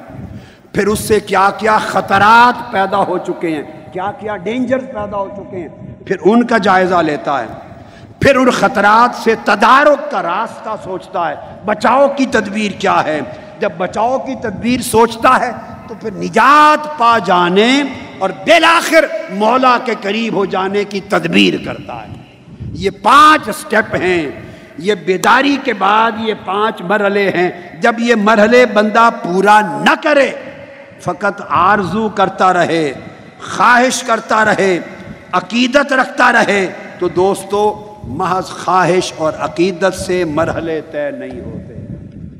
عقیدت اچھی بات ہے، نیک خواہش نیک بات ہے، مگر اس کی کچھ شرائط ہیں۔ اولیاء نے، صوفیاء نے جیسے بشنو از نے کہا کہ سنو، اور سننے کا مطلب ہے، بھائی نیند سے بیدار ہوگے تو سنو گے۔ نیند، گہری نیند میں سویا ہوا، کیا سنے گا؟ ادھر کینیڈا میں ہمارے ہاں ڈیوٹی پر آتا ہے ایک صحبہ وہ رات کو ڈیوٹی دینے آتا ہے سیکورٹی کی اور سوتا ہے۔ اس کے کان پر آواز رکھ کے آپ ڈھول بجاتے رہے تو نیند سے بیدار نہیں ہوتا۔ اس کی اتنی گہری نیند ہے۔ میں نے ایسے لوگوں کی نیند زندگی میں دیکھی ہے، ان پر بالٹی پانی کی بھر کے گراتے تھے تو جاگتے تھے۔ گلا بیٹھ جائے، وہ نیند سے بیدار ہی نہیں ہوتے۔ اگر اتنی گہری نیند ہے تو روح چیختی رہے اور مولانا روم کہتے رہے، بشن ازن ہے، بشن ازن ہے۔ بندہ بیدار ہوگا تو روح کی چیخ و پکار سنے گا۔ تو روح کی آواز روح کی حکایت اور روح کی شکایت اور عالم بالا اور قرب الہی کی کہانی سننے کے لیے ضروری ہے کہ بندہ بیدار ہو۔ یہ دس دن کی جو بستی ہے لوگوں اس سے فائدہ اٹھاؤ۔ اس سے کوشش کرو کہ بیداری کا سامان نصیب ہو سکے۔ اولیاء اور صوفیاء کہتے ہیں کہ بیداری کے لیے ضروری ہے سماع العلم۔ بندہ اہل علم وہ اہل علم جس کا علم نافع ہے، جس کا علم عمل سالے پر قائم ہے، جس کے علم میں نور ہے، اس نور والے علم کا سما کرے۔ اس علم کا نہیں، جس سے جھگڑے پیدا ہوں، جس سے فتنے پیدا ہوں، جس سے اندھیرا پیدا ہو، اس علم سے کچھ حاصل نہیں۔ نور والے علم کا سما کرے۔ علم جب تک نہیں لے گا اس وقت تک بیداری کی طرف نہیں جائیں گے۔ آپ کو غفلت کی نیند اور بیداری کا فرق ہی سمجھنا ہے۔ لہذا صحبت تلاش کرنے کے لیے، نسبت و ارادت کے لیے، تعلق اور سنگت اور رفاقت کے لیے جب بندے جڑتے ہیں، تو ضروری ہے جڑیں۔ مگر ان سے جڑے جہاں سے نور والا علم نصیب ہو۔ جس کے پاس جہالت کی ظلمت ہے، وہ آپ کو نور کا علم کہا حتیٰ کہ کسی کے پاس علم ہے، عمل سالے نہیں، اس کا علم آپ کو بھی اندھیرا دے گا۔ تو سما کرے اس علم کا جس علم میں نور ہے اور آپ کو بھی نور ملے۔ اس کے بعد حرمات الہیہ جو اللہ کی حدیں، اللہ کے عوامر اللہ کے نواحی اللہ کے احکام، شریعت محمدی اور سنت محمدی، اس کا احترام پیدا ہو۔ اس پر عمل درآمد کی رغبت پیدا ہو، اس کے لیے طبیعت میں ذوق پیدا ہو۔ پھر اس کے پاس جاؤ جو تمہارے اندر ایک ایسی آگ لگائے کہ ذوق پیدا ہو، شوق پیدا ہو۔ اور تیسری چیز، صحبت صالحین۔ صالحین کی اللہ والوں کی صحبت اختیار کرو۔ اور جو صالحین کی صحبت، وہ اس لیے کہ اگر تنہا رہے گا بندہ، تنہا۔ تو آقا علیہ السلام نے فرمایا تنہا فرد کو شیطان جھپٹ لیتا ہے۔ تنہا رہ کر بڑا مشکل ہے شیطان کے حملوں اور ہیلوں سے بچنا۔ اس لیے فرمایا، علیکم بالجماع اجتماعیت میں آؤ، کسی کے ساتھ جڑو۔ ایک سے دو بنو، دو سے تین تین سے پانچ، دس، پندرہ۔ جب آپ اجتماعیت سے منسلک ہوں گے اور اس اجتماعیت سے نور ملتا ہے، علم ملتا ہے اور حاضر موجود سے بے رغبتی ملتی ہے تو اس جماعت سے جڑ کر آپ کی حفاظت ہوگی اور جماعت سے جڑنے کے ساتھ جس سے جڑے، اس کی صرف حصی صحبت نہیں اور کاغذ کی رفاقت نہیں، اس کی مطابعت کریں۔ مطابعت کریں، اس کے نقش قدم پہ چلیں، اس کی نصیحت پر عمل کریں۔ جس راہ وہ چلتا ہے، آپ اس راہ پہ چلیں۔ جو راہ وہ دکھاتا ہے، اسی راہ کو اختیار کریں۔ اگر زندگی میں عملاً مطابعت نہ ہو، عملاً مطابعت نہ ہو تو ظاہری صحبت سے فائدہ نہیں ہوتا۔ ظاہری صحبت ایک برکت ضرور دیتی ہے، زیارت ایک برکت ضرور دیتی ہے، تعلق و سنگت ایک برکت ضرور دیتی ہے، مگر چاہیں کہ آپ کا حال بدل جائے، آپ کی زندگی میں انقلاب آ جائے، اس انقلاب کے لیے جب آپ صحبت پہچان لیں تو صحبت کو مطابعت کے ساتھ جوڑیں صحبت کو یعنی رفاقت کو، سنگت کو مطابعت کے ساتھ جوڑیں پیروی کے ساتھ جوڑیں اس لیے اللہ پاک نے فرمایا، میرے محبوب ان سے کہہ دو کل ان کن تم تو اللہ فتح اگر اللہ سے محبت کرتے ہو تو میرے مصطفیٰ کی مطابعت کرو۔ یعنی محبت، رفاقت و سنگت اور مطابعت کو جوڑنا ہوتا ہے۔ پہلے صحبت کی پہچان کرو، میں نے آپ کو ساری بات بتا دی۔ جب پہچان ہو جائے تو صحبت سے محبت کرو اور خالی محبت نہیں، اس سے اجر ہوگا، حال نہیں بدلے گا۔ صحبت کو، محبت کو مطابعت کے ساتھ جوڑو۔ کوشش کرو، اس مطابعت میں محنت کرو، ریاضت کرو، مجاہدہ کرو۔ جب یہ چیز کریں گے تو اس صحبت سے پھر فیض ملے گا، اس صحبت کا ایک نتیجہ ملے گا، اس صحبت سے خیرات ملے گی اور یہ صحبت پھر آپ کو فائدہ دے گی اور آپ کے حالات کے بدلنے میں مدد دے گی۔ اس پر میں ختم کرتے ہوئے شعر سنا دوں۔ یہ جو مضمون اس پہ مولانا روم کہتے ہیں، من بہر جمعیت نالا شدم جفت خوشحا لا بدہا لا شدم پھر کہتے ہیں، ہر کسے از زن خود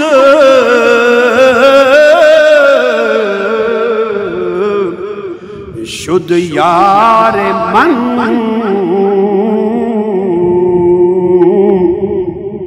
وزدرون من من، جس جسرار من. سر من. از نالائے من. دور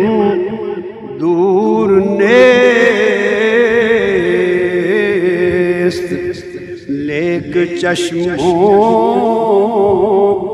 کو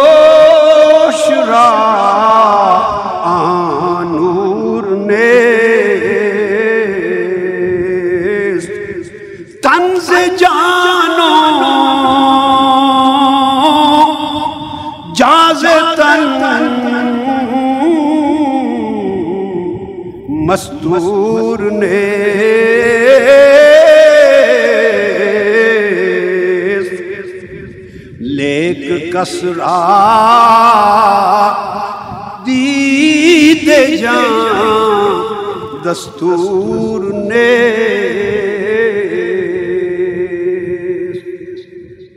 ان چار شعروں کا صرف ترجمہ بیان کر کے آج کی نشست ختم کرتے ہیں۔ اس لیے سنائے تھا کہ آپ کے دل کے گانوں، کانوں میں یہ پیغام گونجتا رہے، کل اس کا مضمون بیان کریں گے۔